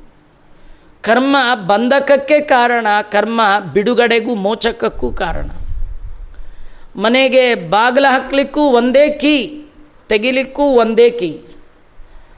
ಸಂಸಾರಕ್ಕೆ ಕಾರಣವಾದ ಕರ್ಮಗಳೇ ಸಂಸಾರದಿಂದ ವಿಮುಕ್ತಿಗೂ ಕಾರಣ ಆಗುತ್ತೆ. ಅದು ಹೇಗೆ ಅಂತಂದರೆ ಕರ್ಮ ಮಾಡುವಾಗ ವಿಧಿ ಪುರಸ್ಸರವಾಗಿ ಮಾಡಿದರೆ, ಭಗವಂತ ಪ್ರೀತನಾಗಲಿ ಎನ್ನುವ ಭಾವನೆಯಿಂದ ಮಾಡಿದರೆ, ಇದು ನನ್ನ ವರ್ಣ ಆಶ್ರಮಕ್ಕೆ ವಿಹಿತವಾದ ಕರ್ತವ್ಯ. ಈ ಕರ್ತವ್ಯವನ್ನು ಕರ್ತವ್ಯವನ್ನು ಭಗವಂತ ನಿನ್ನ ಪ್ರೀತಿಗಾಗಿ ಮಾಡ್ತಾ ಇದ್ದೇನೆ ಎನ್ನುವ ಭಾವನೆಯಿಂದ ಮಾಡಿದರೆ, ದೇವರ ಸ್ಮರಣೆಯೊಂದಿಗೆ ಮಾಡಿದ್ದೇ ಆದರೆ, ಅದು ತಾರಕ ಆಗತ್ತೆ. ಅದು ಬಿಟ್ಟು ಬರೀ ಸ್ನಾನ ಮಾಡಿದರೆ ಮತ್ತೊಂದು ಜನ್ಮಕ್ಕೆ ಕಾರಣ ಆಗುತ್ತೆ. ಸ್ನಾನವು ಜನ್ಮ ಪ್ರತಿಯೊಂದು ಕರ್ಮ, ಯಾವುದೇ ಕರ್ಮ ಇರಲಿ. ಆ ಕರ್ಮಗಳು ಮತ್ತೆ ಮತ್ತೆ ಹುಟ್ಟಿಗೆ ಕಾರಣ ಆಗುತ್ತೆ ವಿನಃ ಹುಟ್ಟು ಸಾವಿನ ಸಂಸಾರದಿಂದ ಹೊರ ಬರಲಿಕ್ಕೆ ಕಾರಣ ಆಗೋಲ್ಲ. ಹಾಗಾಗಬೇಕಾದ್ರೆ ಯಥಾವಿಧಿ ಸ್ನಾನ ಮಾಡಲಿಕ್ಕೆ ಭಾರಿ ಹೇಳಿದ್ದಾರೆ. ಬೆಳಗಾತ ನಾವು ಸ್ನಾನ ಮಾಡಬೇಕಾದ್ರೆ ಮೊದಲು ಪಂಚಾಂಗ ನೋಡ್ಕೊಳ್ಬೇಕು. ಎಷ್ಟೋ ಜನರ ಮನೆಯಲ್ಲಿ ಒಳ್ಳೆಯ ಸಂಪ್ರದಾಯ. ಬಚ್ಚಲ ಮನೆಯಲ್ಲೇ ಬರೆದು ಬಿಟ್ಟಿರ್ತಾರೆ ತಿಥಿ, ವಾರ, ನಕ್ಷತ್ರ ಎಲ್ಲ ಹಿಂದಿನ ದಿನ ಬರ್ಕೊಂಡು ಅದು ನಿಜವಾಗಿಯೂ ತುಂಬ ತುಂಬ ತುಂಬ ಉತ್ತಮವಾದದ್ದು. ಕೆಲಸಕ್ಕೆ ಬಾರದ್ದನ್ನೆಲ್ಲ ಮನೇಲಿ ಇಟ್ಕೊಂಡಿರ್ತಾರೆ ಕೆಲವರು ಪಂಚಾಂಗನೇ ಮನೇಲಿ ಇಟ್ಕೊಂಡಿರಲ್ಲ. ಅದು ಎಷ್ಟೋ ಎಕ್ಸ್ಪೈರಿ ಆಗಿದ್ದು ಔಷಧಿಗಳು ಪಿನಾಯಿಲ್ಲು ಪಾರ್ಕೆಗಳು ಎಲ್ಲ ಇಟ್ಟಿರ್ತಾರೆ. ಪಂಚಾಂಗ ಮಾತ್ರ ಇಡಲ್ಲ. ಬೆಳಗಾಗೆದ್ದು ಪಂಚಾಂಗವನ್ನು ನೋಡ್ಕೊಳ್ಬೇಕು. ಯಾಕಂದರೆ ಅಪ ಎಲ್ಲ ಹೇಳಿ ಏವಂಗುಣ ವಿಶೇಷಣ ವಿಶಿಷ್ಟಾಯಾಮ್ ಇವೆಲ್ಲ ಗುಣಗಳಿಂದ ವಿಶಿಷ್ಟವಾದ ಪರಮ ಮಂಗಳಕರವಾದ ಈ ಮುಹೂರ್ತದಲ್ಲಿ ಭಗವಂತ ನಿನ್ನಿ ಪ್ರೀ, ನಿನ್ನ ಪ್ರೀತಿಗಾಗಿ ಈ ಕರ್ಮವನ್ನು ಮಾಡ್ತಾ ಇದ್ದೇನೆ ಅಂದರೆ ಆ ಸಂವತ್ಸರ ಅಯನ, ಮಾಸ, ಪಕ್ಷ, ತಿಥಿ, ವಾಸರ ನಕ್ಷತ್ರ, ಯೋಗ, ಕರ್ಣದ, ಕಾಲದ ಅಭಿಮಾನಿ ದೇವತೆಗಳು ನಾವು ಮಾಡಿದ ಕರ್ಮಕ್ಕೆ ಸಾಕ್ಷಿ ಹೇಳ್ತಾರೆ. ಸುಮ್ಮನೆ ಹೋದ್ರಿ. ಈಗೆಲ್ಲ ಸ್ನಾನ ಅಂದರೆ ಹಿಂದೆಲ್ಲ ಬಕೆಟಲ್ಲಿ ಅದಕ್ಕೆ ಗಂಗಾಳ ಅಂತ ಇರ್ತಿತ್ತು. ಸ್ನಾನ, ನೀರು ತೋಡ್ಕೊಳ್ಳೋ ಪಾತ್ರೆಗೆ ಹೆಸರೇ ಗಂಗಾಳ ಅಂತ. ಯಾಕೆಂದರೆ ಗಂಗಾಳ ಎಲ್ಲಿ ಅಂತ ಗಂಗಾ ಅಂತ ಶಬ್ದ ಬಂದುಬಿಟ್ರೆ ಸಾಕಿರ್ತಿತ್ತು.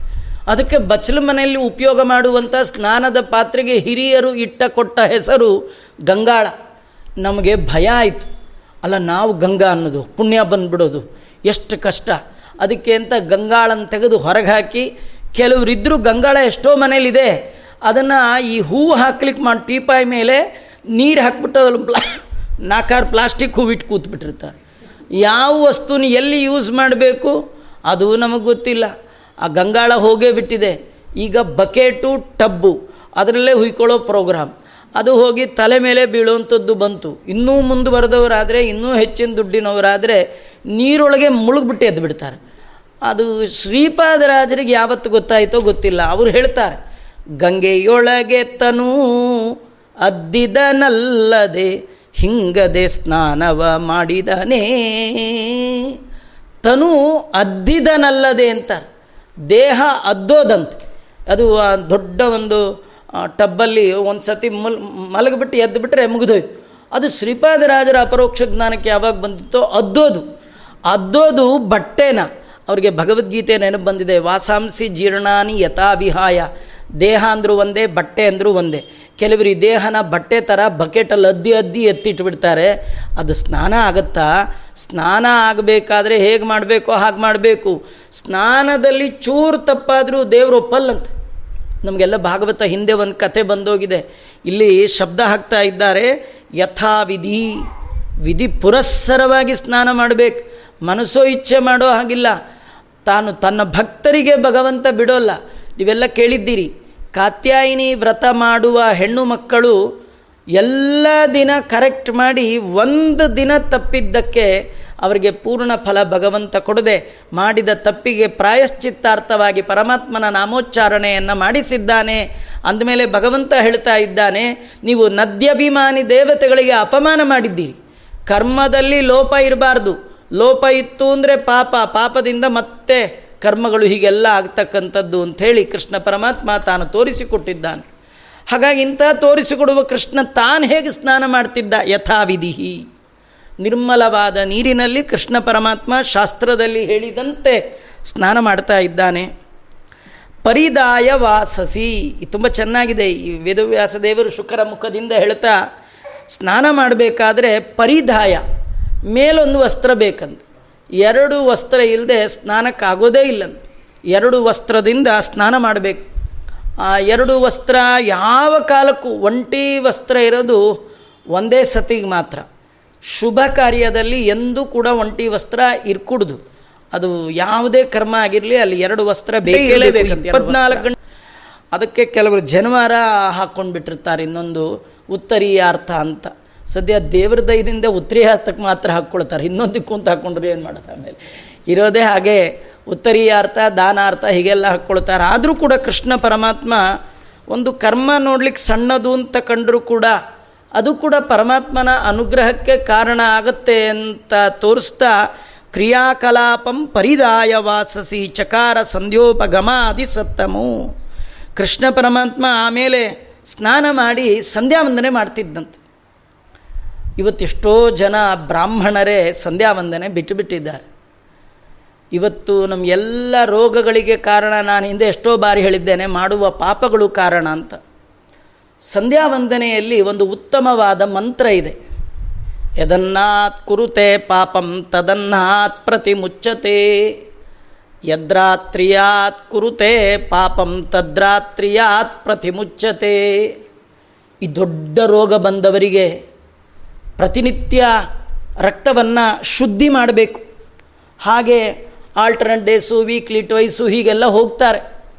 ನಮ್ಮದು ಪಾಪದಿಂದ ಪೂರಿತವಾದ ಕರ್ಮಗಳು. ಅದು ಹೋಗಬೇಕಂದ್ರೆ ಹಗಲು ಮಾಡಿದ ಪಾಪವನ್ನು ಕಳ್ಕೊಳ್ಳ ಕಳ್ಕೊಳ್ಳಿಕ್ಕಾಗಿ ಹಗಲು ಸಂಧ್ಯಾವಂದನೆ ಮಾಡಬೇಕು. ಸಾಯಂಕಾಲ ಮಾಡುವಂಥದ್ರಿಂದ ಸಾಯಂಕಾಲದಲ್ಲಿ ಮಾಡಿದ ಪಾಪಗಳನ್ನು ಕಳ್ಕೊಳ್ತೇವೆ. ನಾವು ಪಾಪವೇ ಮಾಡಿಲ್ಲ, ಮಾಡೋದೇ ಇಲ್ಲ ಹೀಗೆ ಅನ್ನುವ ಹಾಗಿಲ್ಲ. ಪಾಪೋಹಂ ಪಾಪಕರ್ಮಾಹಂ ಪಾಪಾತ್ಮ ಪಾಪ ಸಂಭವ ನಮ್ಮ ಅವತಾರ ಆಗಿರೋದೇ ಪಾಪ ಮಾಡಲಿಕ್ಕೆ ರೀ ನಾವು ಎಷ್ಟು ಪಾಪ ಮಾಡ್ತೀವಿ ಅಂದರೆ ವೇದ ಮಂತ್ರಗಳಲ್ಲಿ ವರ್ಣನೆ ಮಾಡುತ್ತೆ, ಎನ್ಮೆ ಗರ್ಭೆ ವಸತಃ ಜಾತಸ್ಯ ಜಾಯಮಾನಸ್ಯ ಚ ಯದುಗ್ರಂ ಪಾಪಂ. ಅಮ್ಮನ ಹೊಟ್ಟೆಯಲ್ಲಿರುವಾಗಲೇ ಪಾಪದ ಅಕೌಂಟ್ ಆರಂಭ ಆಗಿದೆ ಅಂದಮೇಲೆ ಜಾವಕ್ಕೆ ಮಾಡುವೆ ಸಾಸಿರ ತಪ್ಪನು ಅಂತ ದಾಸರೇ ಹೇಳ್ತಾ ಇದ್ದಾರೆ ಅಂದಮೇಲೆ ಅಪರಾಧ ಸಹಸ್ರಾಣಿ ಕ್ರಿಯಂತೆ ಅಹರ್ನಿಶಮ್ಮಯ ಅಂತ ಹೇಳ್ತಾ ಇದ್ಮೇಲೆ ಎಲ್ಲ ತಿಳಿದ ಜ್ಞಾನಿ ಒಂದು ದಿನ ಬದುಕಿದ್ರೆ ಹದಿನಾಲ್ಕು, ಹತ್ತು, ಹದಿನಾಲ್ಕು ಜನ್ಮಗಳಿಗೆ ಕಡಿಮೆ ಇಲ್ಲದಷ್ಟು ಕರ್ಮಗಳನ್ನು ಮಾಡ್ತಾ ಇದ್ದಾನೆ. ಅಂದಮೇಲೆ ನಾವೆಲ್ಲ ಯಾವ ಲಿಸ್ಟಿಗೆ ಸೇರ್ತೀವೋ, ಎಷ್ಟು ಪಾಪಗಳು ನಮ್ಮಿಂದ ಆಗ್ತಾ ಇದೆಯೋ, ಎಲ್ಲ ಪಾಪಗಳ ಪರಿಹಾರ ಆಗಬೇಕಂತಾದರೆ ಎಲ್ಲ ರೋಗಗಳಿಗೆ ದೊಡ್ಡ ಔಷಧಿ ಯಾವುದು ಅಂದರೆ ಈ ಮಂತ್ರವನ್ನು ಹೇಳಿ ಆಪಸ್ಸರ್ವಸ್ಯ ಬೇಷಜಂ ಆ ಕೈಯಲ್ಲಿ ನೀರು ಹಿಡಿದು ಮಂತ್ರವನ್ನು ಅಭಿಮಂತ್ರಣ ಮಾಡಿ ಕುಡಿದ್ರೆ ಸಾಕಂತ. ಬೆಳಗ್ಗೆ ಸಂಧ್ಯಾ ವಂದನೆ ಮಾಡುವಾಗ ಮೊದಲು ಪ್ರಾಶನ ಮಾಡ್ತಕ್ಕಂಥದ್ದು, ಎರಡನೇದು ಪಾಪ ಪುರುಷ ವಿಸರ್ಜನ. ಆ ಎಲ್ಲ ಮಂತ್ರಗಳು ದೇಹದ ಪಾವಿತ್ರ್ಯದೆ ಕರ್ಮದಲ್ಲಿ ಉಂಟಾಗುವ ಲೋಪ, ಅದರಿಂದ ಬರುವ ಪಾಪ, ಅದರಿಂದ ಉಂಟಾಗುವ ತಾಪ, ಇದನ್ನೆಲ್ಲ ಕಳಿಲಿಕ್ಕೆ ಒಂದು ಸಂಧ್ಯಾ ವಂದನೆ ಸಾಕಂತ. ಇನ್ನೇನು ಮಾಡದಿದ್ರೂ ಬೇಡ.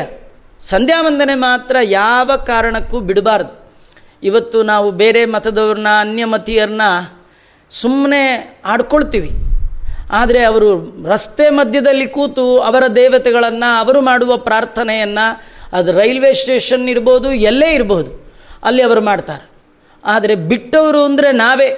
ಸಂಧ್ಯಾ ವಂದನೆ ಮನೇಲೂ ಇದ್ದರು ಲಾಕ್ಡೌನ್ ಆಗಿದ್ದರು ಆದರೆ ಪುಸ್ತಕ ಇದ್ದರು ಇಂಟರ್ನೆಟ್ ಇದ್ದರು ಕಲಿಬೇಕು ಅನ್ನೋ ಬುದ್ಧಿ ಇಲ್ಲದೆ ಸಂಧ್ಯಾವನೆ ಮಾಡಬೇಕಾದ್ದೇ ಇಲ್ಲ ಅಂದ್ಕೊಂಡು ನಾವಿದ್ದೇವೆ. ಅದರಿಂದ ನಿಜವಾಗಿಯೂ ಒಂದು ರೀತಿಯಲ್ಲಿ ನೋಡಿದರೆ ಜಗತ್ತಿನ ಕ್ಷೇಮಕ್ಕಾಗಿ ಕಾರಣಭೂತರಾದಂತಹ ಒಂದು ಉತ್ತಮ ವರ್ಗದವರು ತಾವು ಮಾಡಬೇಕಾದ ದೇವತಾ ಪ್ರಾರ್ಥನೆಯನ್ನು ಮಾಡದೇ ಇದ್ದರೆ ಅದು ನಿಜವಾಗಿಯೂ ಸಮಾಜಕ್ಕೆ ದೇವರಿಗೆ ಮಾಡಿದ ದ್ರೋಹ ಆಗುತ್ತೆ. ಸ್ವಯಂ ಕೃಷ್ಣ ಪರಮ ಅವನು ಮಾಡಿದ್ರೆಷ್ಟು, ಮಾಡದಿದ್ರೆಷ್ಟು, ಮಾಡೋದರಿಂದ ಪುಣ್ಯ ಇಲ್ಲ, ಬಿಡೋದರಿಂದ ಪಾಪ ಇಲ್ಲ. ಆದರೂ ಕೂಡ ಲೋಕಗುರುವಾದ ಕೃಷ್ಣಂ ವಂದೇ ಜಗದ್ಗುರುಂ, ಜಗತ್ತಿಗೆ ಗುರು, ಗುರುತ ಮಮ ಗುರುಂ ದೇವದೇವಂ ನಮಾಮಿ. ವೇದವ್ಯಾಸ ದೇವರು ವಾಸಿಷ್ಠ ಕೃಷ್ಣ. ಇವರು ಯಾದವ ಕೃಷ್ಣ. ಇಬ್ಬರು ದೇವತೆಗಳಿಗೂ ಗುರುಗಳು ಆ ಕೃಷ್ಣ ಭಗವಂತ. ಅಂತ ಗುರುವಾದ ಕೃಷ್ಣ ಪರಮಾತ್ಮ ತಾನು ಸ್ವತಃ ವಿಧಿ ಪುರಸ್ಸರವಾಗಿ ಸ್ನಾನವನ್ನು ಮಾಡಿದ್ದಾನೆ. ವಿಧಿ ಪುರಸ್ಸರವಾಗಿ ಎದ್ದಿದ್ದಾನೆ. ವಿಧಿ ಪುರಸ್ಸರವಾಗಿ ದೇವರ ಪ್ರಾರ್ಥನೆಯನ್ನು ಮಾಡಿದ್ದಾನೆ. ವಿಧಿ ಪುರಸ್ಸರವಾಗಿ ಸಂಧ್ಯೋಪಸ್ಥಾನ, ಸಂಧ್ಯಾವಂದನೆ ಮಾಡಿದ್ದಾನೆ. ಅಷ್ಟೇ ಅಲ್ಲ, ಬ್ರಹ್ಮ ಜಜಾಪ ವಾಗ್ಯತಃ. ಬ್ರಹ್ಮ ಅಂದರೆ ಗಾಯತ್ರಿ. ಗಾಯತ್ರಿ ಮಂತ್ರವನ್ನು ಜಪ ಮಾಡಿದ್ದಾನಂತೆ. ನಿಜವಾಗಿಯೂ ಗಾಯತ್ರಿಯಲ್ಲಿ ಪ್ರತಿಪಾದ್ಯನಾದವನೇ ಇವನು. ಧ್ಯೇಯ ಸದಾ ಸವಿತೃಮಂಡಲ ಮಧ್ಯವರ್ತಿ. ನಾರಾಯಣ ಸರಸಿಜಾಸನ ಸನ್ನಿವಿಷ್ಟ. ಕೇಯೂರವಾನ್ ಮಕರಕುಂಡಲವಾನ್ ಕಿರೀಟಿ ಹಾರಿ ಹಿರಣ್ಮಯ ವಪುಹು ಧೃತಶಂಕಚಕ್ರ ಅಂತಹ ಭಗವಂತ ತನ್ನನ್ನು ಕುರಿತು ತಾನೇ ಧ್ಯಾನ ಮಾಡಿದ್ದಾನೆ. ವೇದವ್ಯಾಸದೇವರು ಈ ಸಂದರ್ಭದಲ್ಲಿ ಶುಕರ ಮುಖದಿಂದ ಮತ್ತೊಂದು ಮಾತು ತಿಳಿಸ್ತಾರೆ. ಜಪ ಮಾಡುವಾಗ ವಾಗ್ಯತಃ. ವಾಗ್ಯತಃ ಅಂದರೆ ಮೌನದಿಂದ ಜಪ ಮಾಡಿದ್ದಾನಂತ. ನಾನು ನಿನ್ನೆ ಹೇಳುವಾಗ ಹೇಳಿದೆ. ನಾವು ಜಪದ ಮಧ್ಯದಲ್ಲೇ ತುಂಬ ಮಾತಾಡ್ತೀವಿ. ಆ ಮಾತಾಡಿದ್ರೆ ಮಾಡಿದ ಜಪದ ಫಲ ಹೋಗಿಬಿಡುತ್ತಂತ. ಆ ಜಪ ಮಾಡುವಾಗ ಒಮ್ಮೆ ಜಪಕ್ಕೆ ಕೂತ್ರೆ ಹತ್ತು ಮಾಡಿ, ನೂರು ಮಾಡಿ, ಎಷ್ಟಾರು ಮಾಡಿ. ಮಧ್ಯದಲ್ಲಿ ಮಾತು ಬರಬಾರ್ದು. ಯಾಕಂದರೆ ವೇದ ಮಂತ್ರಗಳ ಜೊತೆಯಲ್ಲಿ ನಮ್ಮ ಆಡು ಮಾತುಗಳು ಸೇರಿದರೆ ಆ ವರ್ಣಾಭಿಮಾನಿ ದೇವತೆಗಳಿಗೆ ಮಾಡುವ ದೊಡ್ಡ ಅಪಮಾನ.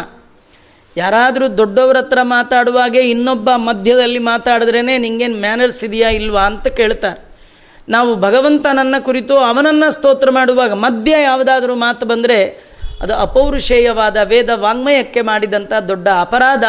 ಆ ನಿಟ್ಟಿನಲ್ಲಿ ಸ್ವಯಂ ಕೃಷ್ಣ ಪರಮಾತ್ಮ ತಾನು ಜಪ ಮಾಡುವಾಗ ವಾಗ್ಯತಃ ನಿಶಬ್ದನಾಗಿ ಮಾಡ್ತಾ ಇದ್ದಾನೆ. ಜಪ ಕಾಲದಲ್ಲಿ, ಹೋಮದ ಕಾಲದಲ್ಲಿ, ಪೂಜಾ ಕಾಲದಲ್ಲಿ, ಊಟದ ಕಾಲದಲ್ಲಿ ಮಾತಾಡಬಾರ್ದು.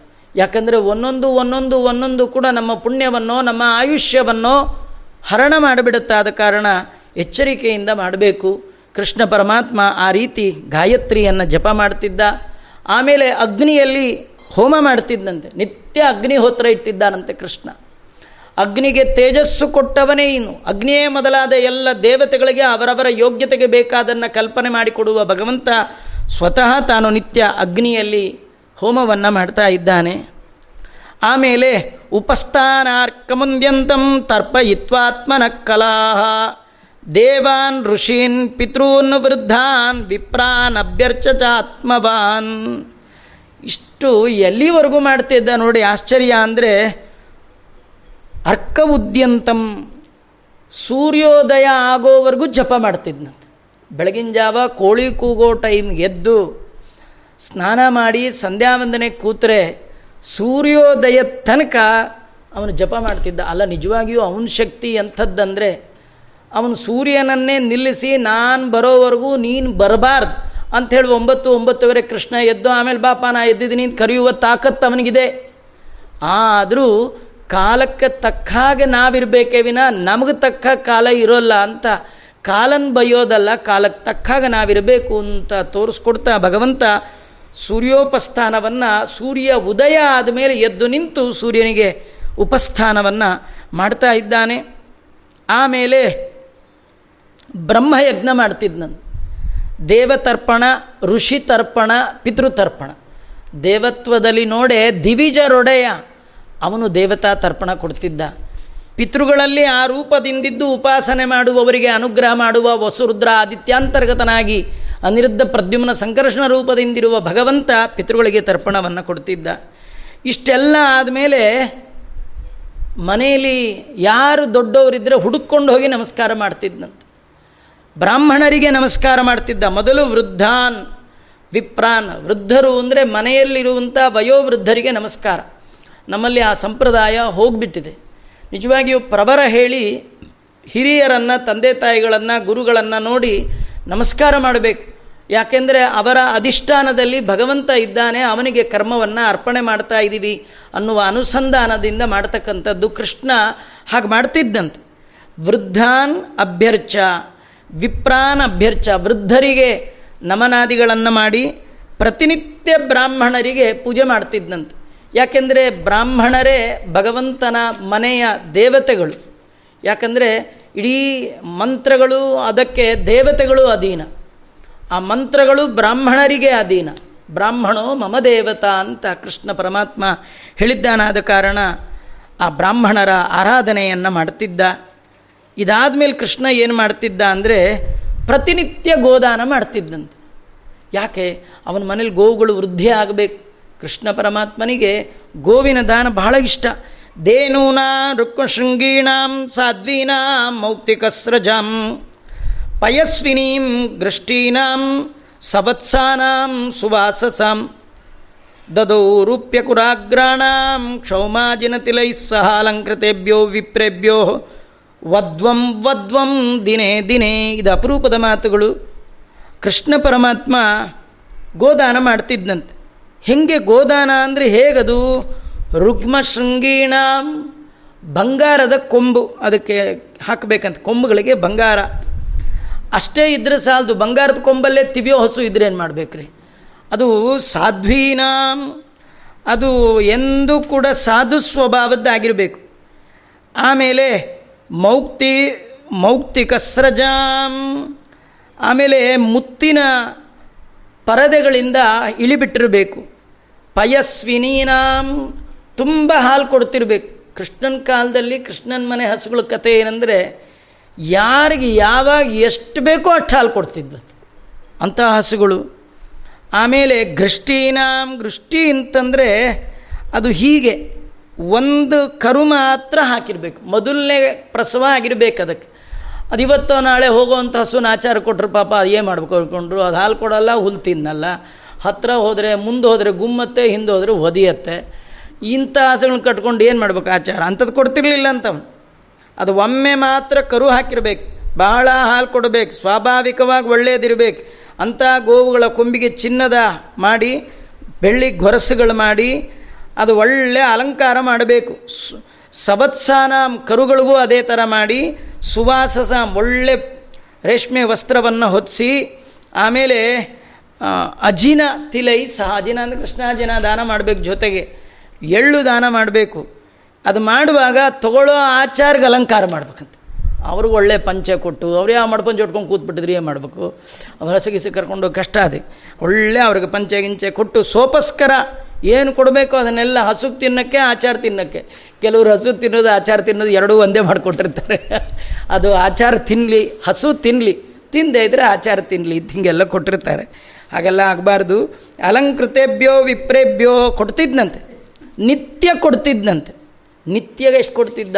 ನೋಡಿ ಇದು ಆಚಾರ ಹೇಳ್ತಾರೆ ವೇದವ್ಯಾಸದೇವರು ವದ್ವಂ ವದ್ವಂ, ದಿನೇ ದಿನೇ ದಿನೇ ಅಂದರೆ ಪ್ರತಿದಿನ ಕೊಡ್ತಿದ್ದಂತೆ ವದ್ವಂ ಅಂದರೆ ಅದು ಸಂಖ್ಯೆ ಹೆಸರು. ಎಷ್ಟು ಸಂಖ್ಯೆ ಅಂದರೆ ಪ್ರತಿನಿತ್ಯ ಕೃಷ್ಣ ಪರಮಾತ್ಮ ಹದಿಮೂರು ಸಾವಿರದ ಎಂಬತ್ನಾಲ್ಕು ಗೋವುಗಳನ್ನು ನಿತ್ಯ ದಾನ ಮಾಡ್ತಿದ್ದಂತೆ. ಏನೋ ಒಂದೆರಡು ಹಸುಗೆ ಪಂಚಗಿಂಚ ಹೊತ್ತಿಸಿ ಮೂರನೇ ಹಸುಗೆ ಸುಮ್ಮನೆ ಇಟ್ಟು, ನಾಲ್ಕನೇ ಹಸುದೊಂದು ಗೋವಿಟ್ಟು ಕಡೆಗೆ ಒಂದು ತಟ್ಟೆಲಿ ಅಕ್ಕಿ ಇಟ್ಟು, ಹಿಂಗಲ್ಲ. ಎಲ್ಲವೂ ಹಸುಗಳೇ, ಎಲ್ಲದ್ದೂ ಬಂಗಾರದ ಕೊಂಬೆ. ಹೀಗೆಲ್ಲ ಗೋವು ದಾನ ಮಾಡ್ತಿದ್ದ ಹೀಗೆ ಕೃಷ್ಣ ನೀಡ್ತಾ ಇದ್ದಂತಹ ಒಟ್ಟು ಗೋವುಗಳ ಸಂಖ್ಯೆ ಹೇಳಬೇಕಂದ್ರೆ ಹೇಳ್ತಾರೆ, ಇಪ್ಪತ್ತೊಂದು ಕೋಟಿ ಏಳು ಲಕ್ಷ ಐವತ್ತೇಳು ಸಾವಿರದ ಎಪ್ಪತ್ತೆರಡು ಗೋದಾನಗಳು ಮಾಡ್ತಾ ಇದ್ದಂತೆ. ನಮ್ಮ ಸಂಖ್ಯೆ ಬರೀರಿ ಅಂದರೂ ಕೂಡ ಬರೀ ಸುಮ್ಮ ಕೇಳಿ ಖುಷಿ ಪಡಬೇಕು. ಗೋವಿಪ್ರದೇವಾತ ವೃದ್ಧಾನ್ ಗುರುಭೂತಾನಿ ಸರ್ವಶ ನಮಸ್ಕೃತ್ಯಾತ್ಮ ಸಂಭೂತಿಂ ಮಂಗಲಾನಿ ಸಮಸ್ಪೃಶತ್ ಕೃಷ್ಣ ಪರಮಾತ್ಮ ದಾನ ತಗೊಂಡು ಆಚಾರ್ಯಗೆ ನಮಸ್ಕಾರ ಮಾಡಿ, ಕೊಟ್ಟ ಗೋವಿಗೆ ನಮಸ್ಕಾರ ಮಾಡ್ತಾ ಇದ್ದ. ಇಷ್ಟಾದ ಮೇಲೆ ಅಲ್ಲಿಗೆ ಮುಗಿದೋಯ್ತು, ಇನ್ನು ತಿಂಡಿ ಕಾಫಿ ಇಲ್ಲ. ತಿಂಡಿ ಕಾಫಿದ ಕಥೆನೇ ಇಲ್ಲ, ಇದರೊಳಗೆ ಕೃಷ್ಣ ಪರಮಾತ್ಮ ಅದು ಮುಗಿದ ತಕ್ಷಣ ದ್ವಾರಕಾಪಟ್ಟಣದಲ್ಲಿರುವ ದೇವಸ್ಥಾನಗಳಿಗೆ ಹೋಗ್ತಿದ್ನಂತ ಪ್ರತಿನಿತ್ಯ. ಗೋವಿಪ್ರ ದೇವತಾ ವೃದ್ಧಾನ್ ದೇವಾಲಯಕ್ಕೆ ಹೋಗಿ ಅಲ್ಲಿ ಪ್ರತಿಷ್ಠೆ ಮಾಡಿರ್ತಕ್ಕಂಥ ದೇವತಾ ವಿಗ್ರಹಗಳಿಗೆ ತಂದೆ ವಿಗ್ರಹಕ್ಕೆ ತಾನು ನಮಸ್ಕಾರ ಮಾಡ್ಕೊಂಡು ಬರ್ತಾ ಇದ್ದ. ಆಮೇಲೆ ತನಗಿಂತ ಗುರುಭೂತಾನಿ ವೃದ್ಧಾನ್ ಸರ್ವಶಃ ನಮಸ್ಕೃತ್ವ. ತನಗಿಂತ ವಯಸ್ಸಿನಲ್ಲಿ ಯಾರು ಹಿರಿಯರಿದ್ದಾರೆ ಅವರಿಗೆಲ್ಲ ನಮಸ್ಕಾರ ಮಾಡ್ತಿದ್ದ. ಆತ್ಮಸಂಭೂತಿಂ ತನ್ನ ಅಧಿಷ್ಠಾನ ವಿಶೇಷಗಳು ಯಾವ್ಯಾವುದಿದೆ? ಬೆಳಗಾಗೆದ್ದು ಯಾವುದನ್ನೆಲ್ಲ ನೋಡಬೇಕು ಅಂತ ಹೇಳ್ತಾರೆ, ಅಶ್ವತ್ಥ ವೃಕ್ಷ, ದರ್ಪಣ, ಈ ಕಪಿಲಂ ಬಾನುಂ ಇವೆಲ್ಲ ಹೇಳ್ತಾರಲ್ಲ, ಅದನ್ನೆಲ್ಲ ಹೋಗಿ ನಮಸ್ಕಾರ ಮಾಡ್ತಾ ಇದ್ದ. ನಾವೆಲ್ಲ ಹೋದರೆ ಬರೀ ವೃಕ್ಷ ಕಾಣುತ್ತೆ, ವೃಕ್ಷದ ಒಳಗಿರುವಂತಹ ಭಗವಂತನ ರೂಪಗಳು ಭಗವಂತನ ತಂದೆ ರೂಪ, ತನ್ನದೇ ಅಭಿನ್ನವಾದ ರೂಪಗಳಿಗೆ ನಮಸ್ಕಾರ ಮಾಡ್ತಾ ಇದ್ದ. ಅವುಗಳ ಸ್ಪರ್ಶ ಮಾಡ್ತಿದ್ದ, ಸಮಸ್ಪೃಶತು, ಯಾವ್ಯಾವಾಗ ಮುಟ್ಟಬೇಕು ಯಾವ ಮುಟ್ಟಬಾರ್ದೆಲ್ಲ ಇದೆ, ವೃಕ್ಷಗಳಿಗೆ ನಮಸ್ಕಾರ ಮಾಡ್ತಿದ್ದ, ಮುಟ್ಟಿ ಮುಟ್ಟಿ ನಮಸ್ಕಾರ ಮಾಡ್ತಿದ್ದ. ಕೆಲವರು ಬೃಂದಾವನ ಅಲ್ಲೇ ಇರುತ್ತೆ, ಅದನ್ನು ನೋಡಲ್ಲ. ಆ ಪಕ್ಕದಲ್ಲಿ ಫೋಟೋ ಅದನ್ನು ಮುಟ್ಟಿ ಮುಟ್ಟಿ ನಮಸ್ಕಾರ ಮಾಡುತ್ತೆ ಅವ್ರಿಗೆ ಮುಟ್ಟಬೇಕು ಮುಟ್ಟಿದ್ರೆ ಬರುವ ಭಕ್ತಿ ನೋಡಿದ್ರೆ ಬರಲ್ಲ. ಕೃಷ್ಣ ಪರಮಾತ್ಮ ತಾನು ಕೂಡ ಎಲ್ಲಿಯಾದರೂ ಹಸು ಕಂಡ್ರೆ ಅದನ್ನು ಮುಟ್ಟಿ ನಮಸ್ಕಾರ ಮಾಡೋದು. ಅಶ್ವತ್ಥ ವೃಕ್ಷ ಕಂಡ್ರೆ ಅದನ್ನು ಮುಟ್ಟಿ ನಮಸ್ಕಾರ ಮಾಡೋದು. ಯಾವುದು ಮಂಗಳ ವಸ್ತು ಕಂಡರೂ ಕೂಡ ಅದನ್ನು ಓವರ್ಟೇಕ್ ಮಾಡಿ ಹೋಗಬಾರ್ದು. ಭಗವಂತ ತಾನು ತೋರಿಸ್ಕೊಡ್ತಾ ಇದ್ದಾನೆ. ಇಷ್ಟ ಆದಮೇಲೆ ಕೃಷ್ಣ ಪರಮಾತ್ಮ ಎಲ್ಲ ಬೆಳಗ್ಗೆಯಿಂದ ಒಂದು ಪ್ರೋಗ್ರಾಮ್ ಆದಮೇಲೆ ಆತ್ಮಾನಂ ಭೂಷಯ ಮಾಸ ನರಲೋಕ ವಿಭೂಷಣಂ. ಡ್ರೆಸ್ ಮಾಡ್ಕೊಳ್ತಿದ್ನಂತೆ ಕೃಷ್ಣ. ಏಕೆಂದರೆ ಇನ್ನು ಹೊರಗೆ ಹೋಗಬೇಕು ತನ್ನ ನೋಡ್ಲಿಕ್ಕೆ ಎಷ್ಟೋ ಜನ ಬರ್ತಾರೆ. ನರಲೋಕಕ್ಕೆ ಅಲಂಕಾರಪ್ರಾಯನಾದ ಕೃಷ್ಣ ಪರಮಾತ್ಮ ಅತ್ಯದ್ಭುತವಾದ ವಸ್ತ್ರಾಕರಣಗಳಿಂದ ವಾಸೋಭಿ ಭೂಷಣೈ ಸ್ವೀಯೈ ದಿವ್ಯಸ್ರಗನುಲೇಪನೈ. ದಿವ್ಯ ಮಾಲೆಯನ್ನು, ದಿವ್ಯವಾದ ಗಂಧವನ್ನು, ದಿವ್ಯವಾದ ಆಭರಣವನ್ನು, ದಿವ್ಯವಾದ, ಏನು ದಿವ್ಯ ಇದು? ಇಲ್ಲಿ ದಿವ್ಯ ದಿವ್ಯ ದಿವ್ಯ ಅನ್ನೋದು ಎಲ್ಲದಕ್ಕೂ ಸೇರಿಸ್ಕೋಬೇಕು. ಒಳ್ಳೆ ಗಂಧ, ಒಳ್ಳೆ ವಸ್ತ್ರ, ಅದನ್ನು ದಿವ್ಯ ಅಂತ ಹಾಕಿ ಒಳ್ಳೆಯದು ಅಂತ. ಇಲ್ಲಿ ದಿವ್ಯ ಅಂದರೆ ದೇವತಾ ಸಂಬಂಧವಾದದ್ದು ಅಂತ ಒಂದು ಅರ್ಥ ಇನ್ನೊಂದು, ದೇವರು ಧಾರಣೆ ಮಾಡುವ ಎಲ್ಲ ವಸ್ತುಗಳು ಕೂಡ ದೇವಿಯೇ. ದೇವಿ ಅಂದರೆ ಯಾರದು? ಮಹಾಲಕ್ಷ್ಮಿ. ಭಗವಂತನ ಮೈಗೆ ತಾಕುವ ಆಭರಣಗಳಿರ್ಬೋದು, ವಸ್ತ್ರ ಇರ್ಬೋದು, ಅವೆಲ್ಲ ಅವಳೇ. ಅವಳನ್ನು ಬಿಟ್ಟು ಮತ್ತಾರಿಗೂ ಭಗವಂತನ ಅಂಗದ ಸಂಘವೇ ಇಲ್ಲ. ಕೃಷ್ಣ ಪರಮಾತ್ಮ ತಾನು ಕೃಷ್ಣಾವತಾರದಲ್ಲಿ ತಾನು ಬಿದಿರಿನ ಕೊಳಲಿಟ್ಕೊಳ್ತಾನೆ ಅಂತ ತಿಳಿದು ಸ್ವಯಂ ರಮಾದೇವಿಯೇ ಆ ರೂಪದಿಂದ ಬಂದಿದ್ದಾಳೆ ಅಂದಮೇಲೆ ಕೃಷ್ಣ ಧಾರಣೆ ಮಾಡುವ ಹೂವೇ ಮೊದಲಾದ, ಗಂಧವೇ ಮೊದಲಾದ, ಆಭರಣವೇ ಮೊದಲಾದ, ವಸ್ತ್ರವೇ ಮೊದಲಾದವುಗಳಲ್ಲಿ ಆ ದೇವಿ ತಾನೇ ಇದ್ದಾಳೆ ಅಂತ ಲಕ್ಷ್ಮ್ಯಾತ್ಮಕವಾದ ಆಭರಣಗಳನ್ನೆಲ್ಲ ಧಾರಣೆ ಮಾಡಿಕೊಂಡಿದ್ದಾನೆ. ಇಷ್ಟಾದ ಮೇಲೆ ಸುಮ್ಮನೆ ಹೋಗಲಿಲ್ಲ, ಮತ್ತೇನು ಮಾಡಿದ್ದಾನೆ? ಅವೇಕ್ಷಾಜ್ಯಂ ತಥಾದರ್ಶಂ ಗೋವೃಷದ್ವಿಜ ದೇವತಾ. ಮನೆಯಿಂದ ಹೊರಗೆ ಹೋಗಬೇಕಾದ್ರೆ ಅವೇಕ್ಷಾಜ್ಯಂ ಕರಗಿದ ತುಪ್ಪದಲ್ಲಿ ಮುಖವನ್ನು ನೋಡಿಕೊಂಡು ದಾನ ಮಾಡ್ತಿದ್ದೆ ನಾನು ಅದು ನೋಡಿ ಬೆಳಗ್ಗೆ ದಿನ ನೋಡ್ಬೇಕು. ಅಯ್ಯೋ, ಬಡಿಸ್ಕೊಂಡ್ರೆ ಸಾಕಾಗಿದೆ, ಮುಖ ನೋಡ್ಕೊಡೋದು ಎಲ್ಲಿದೆ, ಆಚಾರ್ಯ ಸಿಗೋದಿಲ್ಲ ಅಂದರೆ ಏನು ಮಾಡೋಕ್ಕಾಗಲ್ಲ. ಅವು ಹೇಳಿ ಕೇಳಿ ಕೃಷ್ಣ, ಕೃಷ್ಣನ ಹೆಸರು ಹೇಳಿದ್ರೆ ಹಾಲು ಮೊಸರಿಗೆ ತೊಂದರೆ ಇಲ್ಲ. ಕೃಷ್ಣನ ಮಹಿಮಾ ಇದು. ಆಮೇಲೆ ಕನ್ನಡಿ ನೋಡ್ಕೊಳ್ತಿದ್ದ ನಾನು ಸ್ವಲ್ಪ ಹೊತ್ತು. ಕನ್ನಡಿ ನೋಡ್ಕೊ ಕನ್ನಡಿ ಏನು ನೋಡ್ಕೋಬೇಕ್ರಿ ಅವನು? ನೋಡ್ಕೋತಾ ಇದ್ದ ಅವನು. ಯಾಕೆಂದರೆ ಅದೆಲ್ಲ ಮಂಗಳ ದ್ರವ್ಯಗಳು ನೋಡ್ಕೊಳ್ಬೇಕು, ಹಾಗೆ ಆದರ್ಶಂ. ಆಮೇಲೆ ದೇವತಾ ಪ್ರತಿಮೆಗಳನ್ನು ನೋಡ್ತಿದ್ದ. ಗೋವುಗಳು, ಬ್ರಾಹ್ಮಣರು ಆಮೇಲೆ ಎಲ್ಲರನ್ನ ಹೀಗೆ ನೋಡ್ತಾ ಅವರೆಲ್ಲ ವರ್ಣದವರಿಗೆ ಸಂತೋಷವನ್ನು ಕೊಡ್ತಾ, ಕಾಮಿನಾಂ ಸರ್ವವರ್ಣಾನಾಂ ಪೌರಾಂತಪುರಚಾರಿಣಾಂ. ಅಂತಃಪುರದಲ್ಲಿರುವಂಥ ಎಲ್ಲರನ್ನು ನೋಡ್ತಿದ್ದಂತೆ. ಯಾಕಂದರೆ ದೇವರ ನೋಟ ಬಿದ್ದರೆ ಸಾಕು ಅಂತ ಕಾಯ್ತಾ ಇದ್ದರು ಯಾವತ್ತಾದರೂ ಒಂದಿನ ಕೃಷ್ಣನ ನೋಟ ನಮ್ಮ ಮೇಲೆ ಬೀಳತ್ತೇನೋ ಅಂಥೇಳಿ ಅನೇಕ ಜನ್ಮಗಳ ಪುಣ್ಯದ ಸತ್ಕರ್ಮದ ಫಲವಾಗಿ ಕೃಷ್ಣನ ಮನೆಯಲ್ಲಿ ಕೆಲಸದವರಾಗಿ ಸೇರಿಕೊಂಡಿದ್ರು. ಅವರಿನ್ನೇನು ಕೇಳ್ತಿರ್ಲಿಲ್ಲ. ಜನ್ಮ ಜನ್ಮದಲ್ಲಿ ಕೇಳಿದ್ದಿಷ್ಟೇ, ಸಂಬಳ ಕಿಟ್ಟುಕೊಳ್ಳೋ ರಂಗಯ್ಯ ಅಂತ ಕೇಳಿದ್ರು. ಸಂಬಳ ಏನು? ಅವರೇ ಹೇಳಿದರು, ಅರೆ ಕಬಡೆ ಒಲ್ಲೆ ಸಂಬಳ ಅಂತ. ಸ್ವಾಮಿ, ಕೆಲಸಕ್ಕೆ ಇಟ್ಕೊಂಡ್ಬಿಡು ಸಂಬಳ ಬೇಡ. ಮತ್ತು ಬರೀ ನಿನ್ನ ನೋಟ, ನೀ ದಿನಾ ಹೊರಗೋಗ, ನಮ್ಮನ್ನೊಂದು ಸತಿ ನೋಡಿಬಿಡು ಸರ್. ಕಿಮಲಭ್ಯಂ ಭಗವತಿ ಪ್ರಸನ್ನೆ ಶ್ರೀನಿಕೇತನೆ. ಯಾತರ ಭಯ ಶ್ರೀನಾಥನ ಪರಮ ಪ್ರೀತಿಯ ಪಡೆದವೆಗೆ ಭಗವಂತನ ಒಂದು ನೋಟ ನಮ್ಮ ಮೇಲೆ ಬಿದ್ದರೆ ಸಾಕು. ನಾವು ಸಾಮಾನ್ಯವಾಗಿ ಕೆಲವರು ದುಡ್ಡಿರೋರು ನೋಡು ಅಂತಿರ್ತೀವಿ. ನೀವು ಯಾಕೋ ನಮ್ಮ ಕಡೆ ನೋಡೋದೇ ಬಿಟ್ಬಿಟ್ರಿ ಅಂತ. ಈ ಕೆಲಸಕ್ಕೆ ಬಾರದೇ ಇದ್ದವ್ರು ನೋಡೋ ನೋಟಕ್ಕೆ ಇಷ್ಟೊಂದು ಬೆಲೆ ಆಗೋದಾದರೆ ಮೋಕ್ಷ ಕೊಡುವ ಮುಕುಂದನ ಒಂದು ನೋಟ. ಯಸ್ಯ ಅಪಾಂಗ ಲವ ಮಾತ್ರತ ಊರ್ಜಿತ. ಸಾ ಶ್ರೀಹಿ ಯತ್ಕಟಾಕ್ಷ ಬಲವತಿ.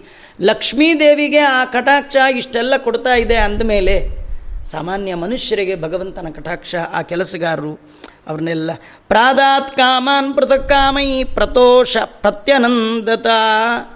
ಯಾರು ಯಾರು ಕೃಷ್ಣನನ್ನು ಹೋಗುವಾಗ ಏನು ಕೇಳಿದ್ರು, ಕೃಷ್ಣ ಇಲ್ಲ ಅಂತ ಇರ್ತಿರ್ಲಿಲ್ಲ ಅಂತ. ನಿಮ್ಗೆ ಸುಮ್ಮನೆ ಗೊತ್ತಿರಬೇಕು.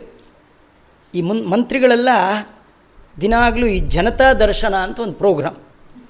ಅದೆಲ್ಲ ಒಂದು ನೂರೈವತ್ತು ಜನ ಕ್ಯೂ, ಎಲ್ಲ ಅಪ್ಲಿಕೇಶನ್, ಎಲ್ಲ ವಿಚಾರ ಮಾಡ್ತೀವಿ, ಎಲ್ಲ ವಿಚಾರ ಮಾಡ್ತೀವಿ. ಜನ್ಮದಲ್ಲಿ ವಿಚಾರ ಮಾಡಲ್ಲ ನೋಡ್ತೀವಿ, ನೀವು ಅಪ್ಲಿಕೇಶನ್ ಕೊಟ್ಟೋಗಿ ನೋಡಿ, ನೋಡ್ತೀವಿ ನೋಡ್ತೀವಿ. ತುಂಬ ಅಪರೂಪ. ಅವ್ರಿಗೆ ಅವತ್ತಿನ ಕೆಲಸಗಳೇ ಮರ್ತೋಗಿರುತ್ತೆ, ಅವ್ರ ಸ್ವಂತ ಕೆಲಸಗಳೇ ಮರ್ತೋಗಿರುತ್ತೆ. ಅಂಥದ್ರಲ್ಲಿ ಜನರ ಕೆಲಸ, ಜನರದ್ದು ಇಲ್ಲೇ ಇಲ್ಲ. ಆದರೆ ಕೃಷ್ಣ ಪರಮಾತ್ಮ ಯಾರ ಹತ್ರ ಅಪ್ಲಿಕೇಶನ್ ಇಸ್ಕೊಳ್ಳೋ ಪ್ರಶ್ನೇ ಇಲ್ಲ. ಅವನು ಒಂದು ನೋಡುವ ನೋಟದಿಂದ ಅವರ ಎಲ್ಲ ಕಾಮನೆಗಳನ್ನು ಪೂರ್ಣ ಮಾಡ್ತಿದ್ದ ಪರಮಾತ್ಮ ಅಂತ ವರ್ಣನೆ ಮಾಡ್ತಾ ಇದ್ದಾರೆ. ಪ್ರಾದಾತ್ ಕಾಮಾನ್ ಪೃಥಕ್ ಕಾಮೈಹಿ ಪ್ರತ್ಯೋಷ್ಯ ಪ್ರತ್ಯನಂದತ. ಅವನಿಗೆ ತನ್ನ ಭಕ್ತರಿಗೆ ಕೊಡೋದ್ರಿಂದಲೇ ಆನಂದ. ಕೆಲವರಿಗೆ ಜನರ ಕೆಲಸ ಮಾಡೋದ್ರಿಂದಲೇ ಆನಂದ. ಕೆಲವರಿಗೆ ತಮ್ಮ ಹೊಟ್ಟೆ ತುಂಬಿಸ್ಕೊಳ್ಳೋದ್ರಿಂದಲೇ ಆನಂದ. ಕೃಷ್ಣ ಪರಮಾತ್ಮನಿಗೆ ಭಕ್ತರಿಗೆ ಅನುಗ್ರಹ ಮಾಡೋದ್ರಿಂದಲೇ ಆನಂದ. ಹೀಗಾಗಿ ಅವರನ್ನೂ ಆನಂದ ಪಡಿಸ್ತಾ ತಾನು ಆನಂದ ಕಂದನಾಗಿದ್ದಾನೆ. ಸಂವಿಭಜ್ಯಾಗ್ರತೋ ವಿಪ್ರಾನ್ ಸೃಕ್ತಾಂಬೂಲಾನುಲೇಪನೈ ಸುಹೃದ ಪ್ರಕೃತಿರ್ದಾರಾನ್ ಪ್ರಾಯುಕ್ತಂಚ ತತ ಸ್ವಯಂ ಭಾರಿ ಆಶ್ಚರ್ಯ ಅಂದರು ನೋಡಿ, ಕೃಷ್ಣ ಪರಮಾತ್ಮ ಏನನ್ನು ತಾನು ಸ್ವೀಕಾರ ಮಾಡಬೇಕಾದರೂ ನಿತ್ಯದಲ್ಲಿ ಇನ್ನೊಬ್ಬರು ಕೊಟ್ಟು ಅದನ್ನು ಸ್ವೀಕಾರ ಮಾಡ್ತಿದ್ನಂತೆ. ಅವನೊಂದು ಹಾರ ಹಾಕ್ಕೊಳ್ಬೇಕಾದ್ರೆ ಯಾರಿಗಾರ ಕೊಟ್ಟಿದೆಯಾ ನೋಡ್ತಿದ್ದಂತೆ ಅವನು ಆಹಾರ ತಗೋಬೇಕಾದ್ರೂ ಯಾರಿಗಾರು ಕೊಟ್ಟಿದೆಯಾ? ಅಂದರೆ ಈ ನಮಗೆ ಉಪಕರ್ಮದಲ್ಲಿ ಮಾತ್ರ, ಅದು ಬ್ರಾಹ್ಮಣರಿಗೆ ಉಪಕರ್ಮದಲ್ಲಿ ಮಾತ್ರ ಜನವಾರ ಹಾಕ್ಕೊಳ್ಳುವಾಗ ದಾನ ಧಾರಣ ಮಹಂಕರಿಷ್ಯೇ ಅಂತ ಮೊದಲು ದಾನ ಕೊಟ್ಟು ಆಮೇಲೆ ಧಾರಣ ಮಾಡಬೇಕು. ಯಾವುದನ್ನು ಧಾರಣ ಮಾಡಬೇಕಾದರೂ ಧಾರಣ ಮಾಡುವ ಅಧಿಕಾರ ಬರಬೇಕಾದ್ರೆ ಧಾರಣೆ ಮಾಡುವ ವಸ್ತುವನ್ನು ನಾವು ದಾನ ಮಾಡಿರ್ಬೇಕು. ದಾನ ಮಾಡದ ವಸ್ತುವಿಗೆ ಧಾರಣೆ ಮಾಡುವ ಅಧಿಕಾರ ಇಲ್ಲ. ಹೀಗಾಗಿ ಅದು ಧಾರಣೆ ಮಾಡಬೇಕು. ನಮ್ಮಲ್ಲೆಲ್ಲ ಉಪಕರ್ಮದಲ್ಲಿ ಒಂದು ಕ್ರಮ. ದಾನ ಧಾರಣ ಮಹಂಕರಿಷ್ಯೆ ಅಂದರೆ ಇವನು ಆಮೇಲೆ ದಾನ ಮಾಡ್ತಾನೋ ಇಲ್ವೋ ಅದಕ್ಕೆ ಮೊದಲು ದಾನ. ಆಮೇಲೆ ಧಾರಣ ಅಂತ ಹೇಳೋದು. ಅವನು ತರೋನು ಎರಡೇ ಎರಡು ಜನವಾರ ತಂದಿರ್ತಾನೆ, ಒಂದು ಆಚಾರಕ್ಕೆ ದಾನ ಮಾಡಿಬಿಡ್ತಾನೆ. ಸರಿ, ಯಜ್ಞೋಪವೀತಂ ಅಂದ, ಗಾಬರಿಯಾಗಿ ಜನವಾರ ತೆಗಿತಾನೆ, ಗಂಟು ಬಿದ್ದು ಹೋಗಿಬಿಡುತ್ತೆ. ಆಚಾರಗ ಅರ್ಜೆಂಟು, ಅವ್ರು ಇನ್ನೊಂದು ಕಡೆ ಹೋಗಬೇಕು, ಒಂದು ನಿಮಿಷ ತಡೀರಿ ಅಂತಾನೆ. ಆದರೆ ಅಷ್ಟು ಜನರ ಮಧ್ಯೆ ಒಂದು ಕೇಳಿಸಲ್ಲ. ಪಕ್ಕದವನು ನೋಡ್ತಾನೆ, ಅವನು ಇವ್ರ ಪಕ್ಕದ ಮನೆಯವನೇ. ಇವನ ಮಾತು ಕೇಳ್ಕೊಂಡು ಅವನು ಎರಡೇ ಜನವಾರ ತಂದಿರ್ತಾನೆ. ಅದರಲ್ಲಿ ಒಂದು ಕೊಟ್ಟೇ ಬಿಟ್ಟಿರ್ತಾನೆ. ಹೀಗಾಗಿ ಇವನಿಗೂ ಜನವಾರ ಗೋವಿಂದ, ಅವನಿಗೂ ಜನವಾರ ಗೋವಿಂದ. ನಾವೊಂದು ಜಾನುವಾರ ಕೊಡಲಿಕ್ಕೆ ರೆಡಿ ಇಲ್ಲ. ಜಾನುವಾರುಗಳನ್ನು ದಾನ ಎಲ್ಲಿ ಮಾಡುವ ಯೋಗ್ಯತೆ ನಮ್ಮದು ಹಸುಕರು ಅದೆಲ್ಲ ದಾನವೇ ಮಾಡೋ ಯೋಗ್ಯತೆಯೇ ಇಲ್ಲ. ನಾವು ಗೋದಾನವನ್ನೇ ಜೀವನದಿಂದ ಜೀವೋ ಗೋ ಮಾಡಿರೋ ಕಾರಣ ಗೋದಾನವನ್ನೇ ಗೋ ಮಾಡಿಬಿಟ್ಟಿದ್ದೀವಿ ಅದರಿಂದ ಯಾವ ಇಲ್ಲೇ ಇಲ್ಲ. ಕೃಷ್ಣ ಪರಮಾತ್ಮ ಸಂವಿಭಜ್ಯ ಅಗ್ರತೋ ವಿಪ್ರಾನ್ ಚೆನ್ನಾಗಿ ವಿಭಜನೆ ಮಾಡಿ ಬ್ರಾಹ್ಮಣರಿಗೆ ಮೊದಲು ಕೊಟ್ಟು ತಾನು ಸ್ವೀಕಾರ ಮಾಡ್ತಿದ್ದಂತೆ ತುಂಬ ಚೆನ್ನಾಗಿ ಸಂವಿಭಜ್ಯ ಅಂದರೆ ಶಾಸ್ತ್ರದಲ್ಲಿ ಹೇಳಿದ ಕ್ರಮದಲ್ಲಿ. ನಾವು ಎಂಟನೇ ಸ್ಕಂದದಲ್ಲಿ ವಾಮನನ ಚರಿತ್ರೆಯಲ್ಲಿ ಬಲಿರಾಜನ ಮುಂದೆ ಶುಕ್ರಾಚಾರ್ಯರು ಹೇಳುವ ಒಂದು ಮಾತಿದೆ. ಬಲಿಚಕ್ರವರ್ತಿ ಇಡೀ ರಾಜ್ಯ, ಇಡೀ ಸಂಪತ್ತು ನಿಂದಿರಬಹುದು. ಆದರೆ ನಂದು ನಂದು ಅಂತ ಅನ್ಬೇಡ. ನಾನು ಯಾರಿಗಾದರೂ, ಎಲ್ಲಿಗಾದರೂ ದಾನ ಮಾಡ್ತೇನೆ ಅನ್ನೋ ಹಾಗಿಲ್ಲ. ಅದು ಕ್ರಮಬದ್ಧವಾಗಿ ವಿಭಾಗ ಮಾಡಬೇಕು. ಎಲ್ಲವೂ ನಿಂದಲ್ಲ, ಯಾವ್ಯಾವ ವಿಭಾಗ ಮಾಡಬೇಕು ಅಂತ ಅಲ್ಲಿ ಹೇಳಿಕೊಡ್ತಾ ಇದ್ದಾರೆ. ಹಾಗಾಗಿ ಸಂವಿಭಜ್ಯ, ದೇವರು ನನಗೆ ಕೊಟ್ಟ ಸಂಪತ್ತನ್ನು, ಇದು ನಾನು ಸಂಪಾದನೆ ಮಾಡಿದ್ದು, ಇದು ನಾನು ತಿಂತೀನಿ, ಇದು ನಂಗೆ ಸಂಬಂಧಪಟ್ಟದ್ದು ಅಂತ ಇಂದು ಎಂದೂ ಈ ರೀತಿ ದುರಹಂಕಾರ ಮಾಡುವ ಹಾಗಿಲ್ಲ. ಅದನ್ನು ವಿಭಾಗ ಮಾಡಬೇಕಂತೆ. ಸಂವಿಭಜ್ಯ, ಅಂದರೆ ವಿಭಾಗ ಅಂದರೆ ಬೇಕಾದವ್ರಿಗೆ ಜಾಸ್ತಿ, ಬೇಡದೇ ಇದ್ದವ್ರು ಕಡಿಮೆ, ಹೀಗಿಲ್ಲ. ಶಾಸ್ತ್ರದಲ್ಲಿ ಯಾರಿಗೆ ಎಷ್ಟು ಕೊಡಬೇಕು, ಯಾರ ಪಾಲು ಎಷ್ಟು ಇಷ್ಟಿಷ್ಟಿಷ್ಟು ತೆಗಿಬೇಕು ಅಂತ ಶಾಸ್ತ್ರ ಹೇಳುತ್ತೆ. ಹಾಗೆ ಸಂವಿಭಜ್ಯ ಸರಿಯಾಗಿ ವಿಭಾಗ ಮಾಡಿ, ಬ್ರಾಹ್ಮಣರಿಗೆ ಕೊಟ್ಟು, ವೃದ್ಧರಿಗೆ ಕೊಟ್ಟು, ಹೆತ್ತವರಿಗೆ ಕೊಟ್ಟು, ಹೊತ್ತವರಿಗೆ ಕೊಟ್ಟು, ತಾನೊಬ್ಬ ಸುಖ ಆಗಿದ್ದರೆ ಸಾಲದು. ತನ್ನನ್ನು ನಂಬಿದವರು ಅವರಿಗೆ ಕೊಡಲಿಕ್ಕಿದೆ. ಅದನ್ನೆಲ್ಲ ಭಗವಂತ ಮಾಡಿದ್ದಾನಂತೆ. ಏನು? ಸ್ರಕ್ತಾಂಬೂಲ ಅನುಲೇಪನೈಹಿ ಹೂಮಾಲೆ, ತಾಂಬೂಲ, ಸುಗಂಧ ದ್ರವ್ಯ ಎಲ್ಲ ಬ್ರಾಹ್ಮಣರಿಗೆ, ಬಂಧುಗಳಿಗೆ, ರಾಣಿಯರಿಗೆ ದಾರಾನ್ ದಾರಾನ್ ಹೆಂಡತಿಯರಿಗೆ ಕೊಡ್ತಿದ್ದಂತೆ. ಕೊಡಬೇಕು, ಎಲ್ಲರಿಗೂ ಕೊಡಬೇಕು. ಆಮೇಲೆ ಆನಂತರದಲ್ಲಿ ತತಸ್ವಯಂ ಆಮೇಲೆ ತಾನು ತಗೊಳ್ತಿದ್ದಂತೆ ನಾವು ಮೊದಲು ನಮ್ಮ ಸ್ವಲ್ಪ ವ್ಯತ್ಯಾಸ ಏನಂದರೆ ಮೊದಲು ನಾವು ತೆಗೆದಿಟ್ಕೊಂಡ್ಬಿಡ್ತೀವಿ. ಎರಡನೇ ಪಂಕ್ತಿಗೆ ಬರುತ್ತೋ ಇಲ್ಲೋ ಅಂತ ಮೊದಲು ಒಂದು ಸ್ವಲ್ಪ ತೆಗೆದಿಟ್ಟು ಉಳಿದದ್ದಷ್ಟು ಬರೆಸೋದು. ಆಮೇಲೆ ಅವ್ರ ಮುಂದೆ ಬಕೆಟ್ ಕಟ ಕಟ ಕಟ ಮಾಡ್ಕೊಂಡು ಮುಗಿದೋಯ್ತು ಅಂತ ಅಂದ್ವಿ. ಇದು ನಮ್ಮ ಹಣೆ ಬರ ಆದರೆ ಕೃಷ್ಣ ಪರಮಾತ್ಮ ಹೇಗಿರಬೇಕು? ಕೃಷ್ಣನ ಏಕಾಂತ ಭಕ್ತಳಾದ ಭಾರತೀ ದೇವಿ ಕೃಷ್ಣ ದ್ರೌಪದಿ ಅವಳು ಕೂಡ ವನವಾಸದಲ್ಲಿ ನಿತ್ಯ ಎಲ್ಲ ಬ್ರಾಹ್ಮಣರಿಗೆ, ಎಲ್ಲರಿಗೆ ಬಡಿಸಿ ಕಡೇ ಊಟ ತಾನು. ಯಾಕೆಂದರೆ ಕೃಷ್ಣ ಭಕ್ತಳು. ಕೃಷ್ಣ ಅಂತ ನನ್ನ ಭಕ್ತರೆಲ್ಲ ಹೀಗೆ ಇರಬೇಕು. ಮೊದಲು ನಾನುಂಟೋ, ಮೂರು ಲೋಕ ಉಂಟೋ ಅಲ್ಲ, ಮೊದಲು ಮೂರು ಲೋಕ. ಆಮೇಲೆ ನಾನು ಈ ಬುದ್ಧಿ ಇಲ್ಲ ಅಂತ ಆದರೆ ದೇವರ ಅನುಗ್ರಹ ಆಗೋಲ್ಲ ಅಂತ ಭಗವಂತ ತೋರಿಸ್ಕೊಟ್ಟಿದ್ದಾನೆ. ಇಷ್ಟಾದ ಮೇಲೆ ಭಗವಂತ ಮನೆಯಿಂದ ಹೊರಗೆ ಹೋಗ್ತಿದ್ದಂತೆ ಎಲ್ಲಿಗೆ ಹೋಗ್ತಿದ್ದ, ಏನು ಮಾಡ್ತಿದ್ದ, ಅದನ್ನು ಮತ್ತೆ ನಾಳೆ ಸೇರಿದಾಗ ನೋಡೋಣ ಅಂತ ಹೇಳ್ತಾ ಶ್ರೀಕೃಷ್ಣ ಸ್ವಾಮೀ, ತ್ವಂ ಗೃಹರೇ ತಮಾನುಚರಣಾ ಪ್ರಾಣ ಶರೀರಂ ಗೃಹಂ. ಪೂಜಾತೆ ವಿಷಯೋಪಭೋಗರಚನಂ ನಿದ್ರಾ ಸಮಾಧಿಸ್ಥಿತಿ. ಸಂಚಾರ ಪದಯೋ ಪ್ರದಕ್ಷಿಣ ವಿಧಿ ಸ್ತೋತ್ರಾಣಿ ಸರ್ವಾಗಿರ. ಯದ್ಯತ್ಕರ್ಮ ಕರೋಮಿ ತತ್ತದಖಿಲಂ ವಿಷ್ಣೋ ತವಾರಾಧನಂ ಸರ್ವಗುಣ ಸಂಪೂರ್ಣ ಸರ್ವ ಸರ್ವೇಂದ್ರಿಯ ಪ್ರೇರಕೇಣ ಶ್ರೀ ಪ್ರಾಣಪತಿನೇರಿತಃ ಇದವೋಚ ಮಹಂತೇನ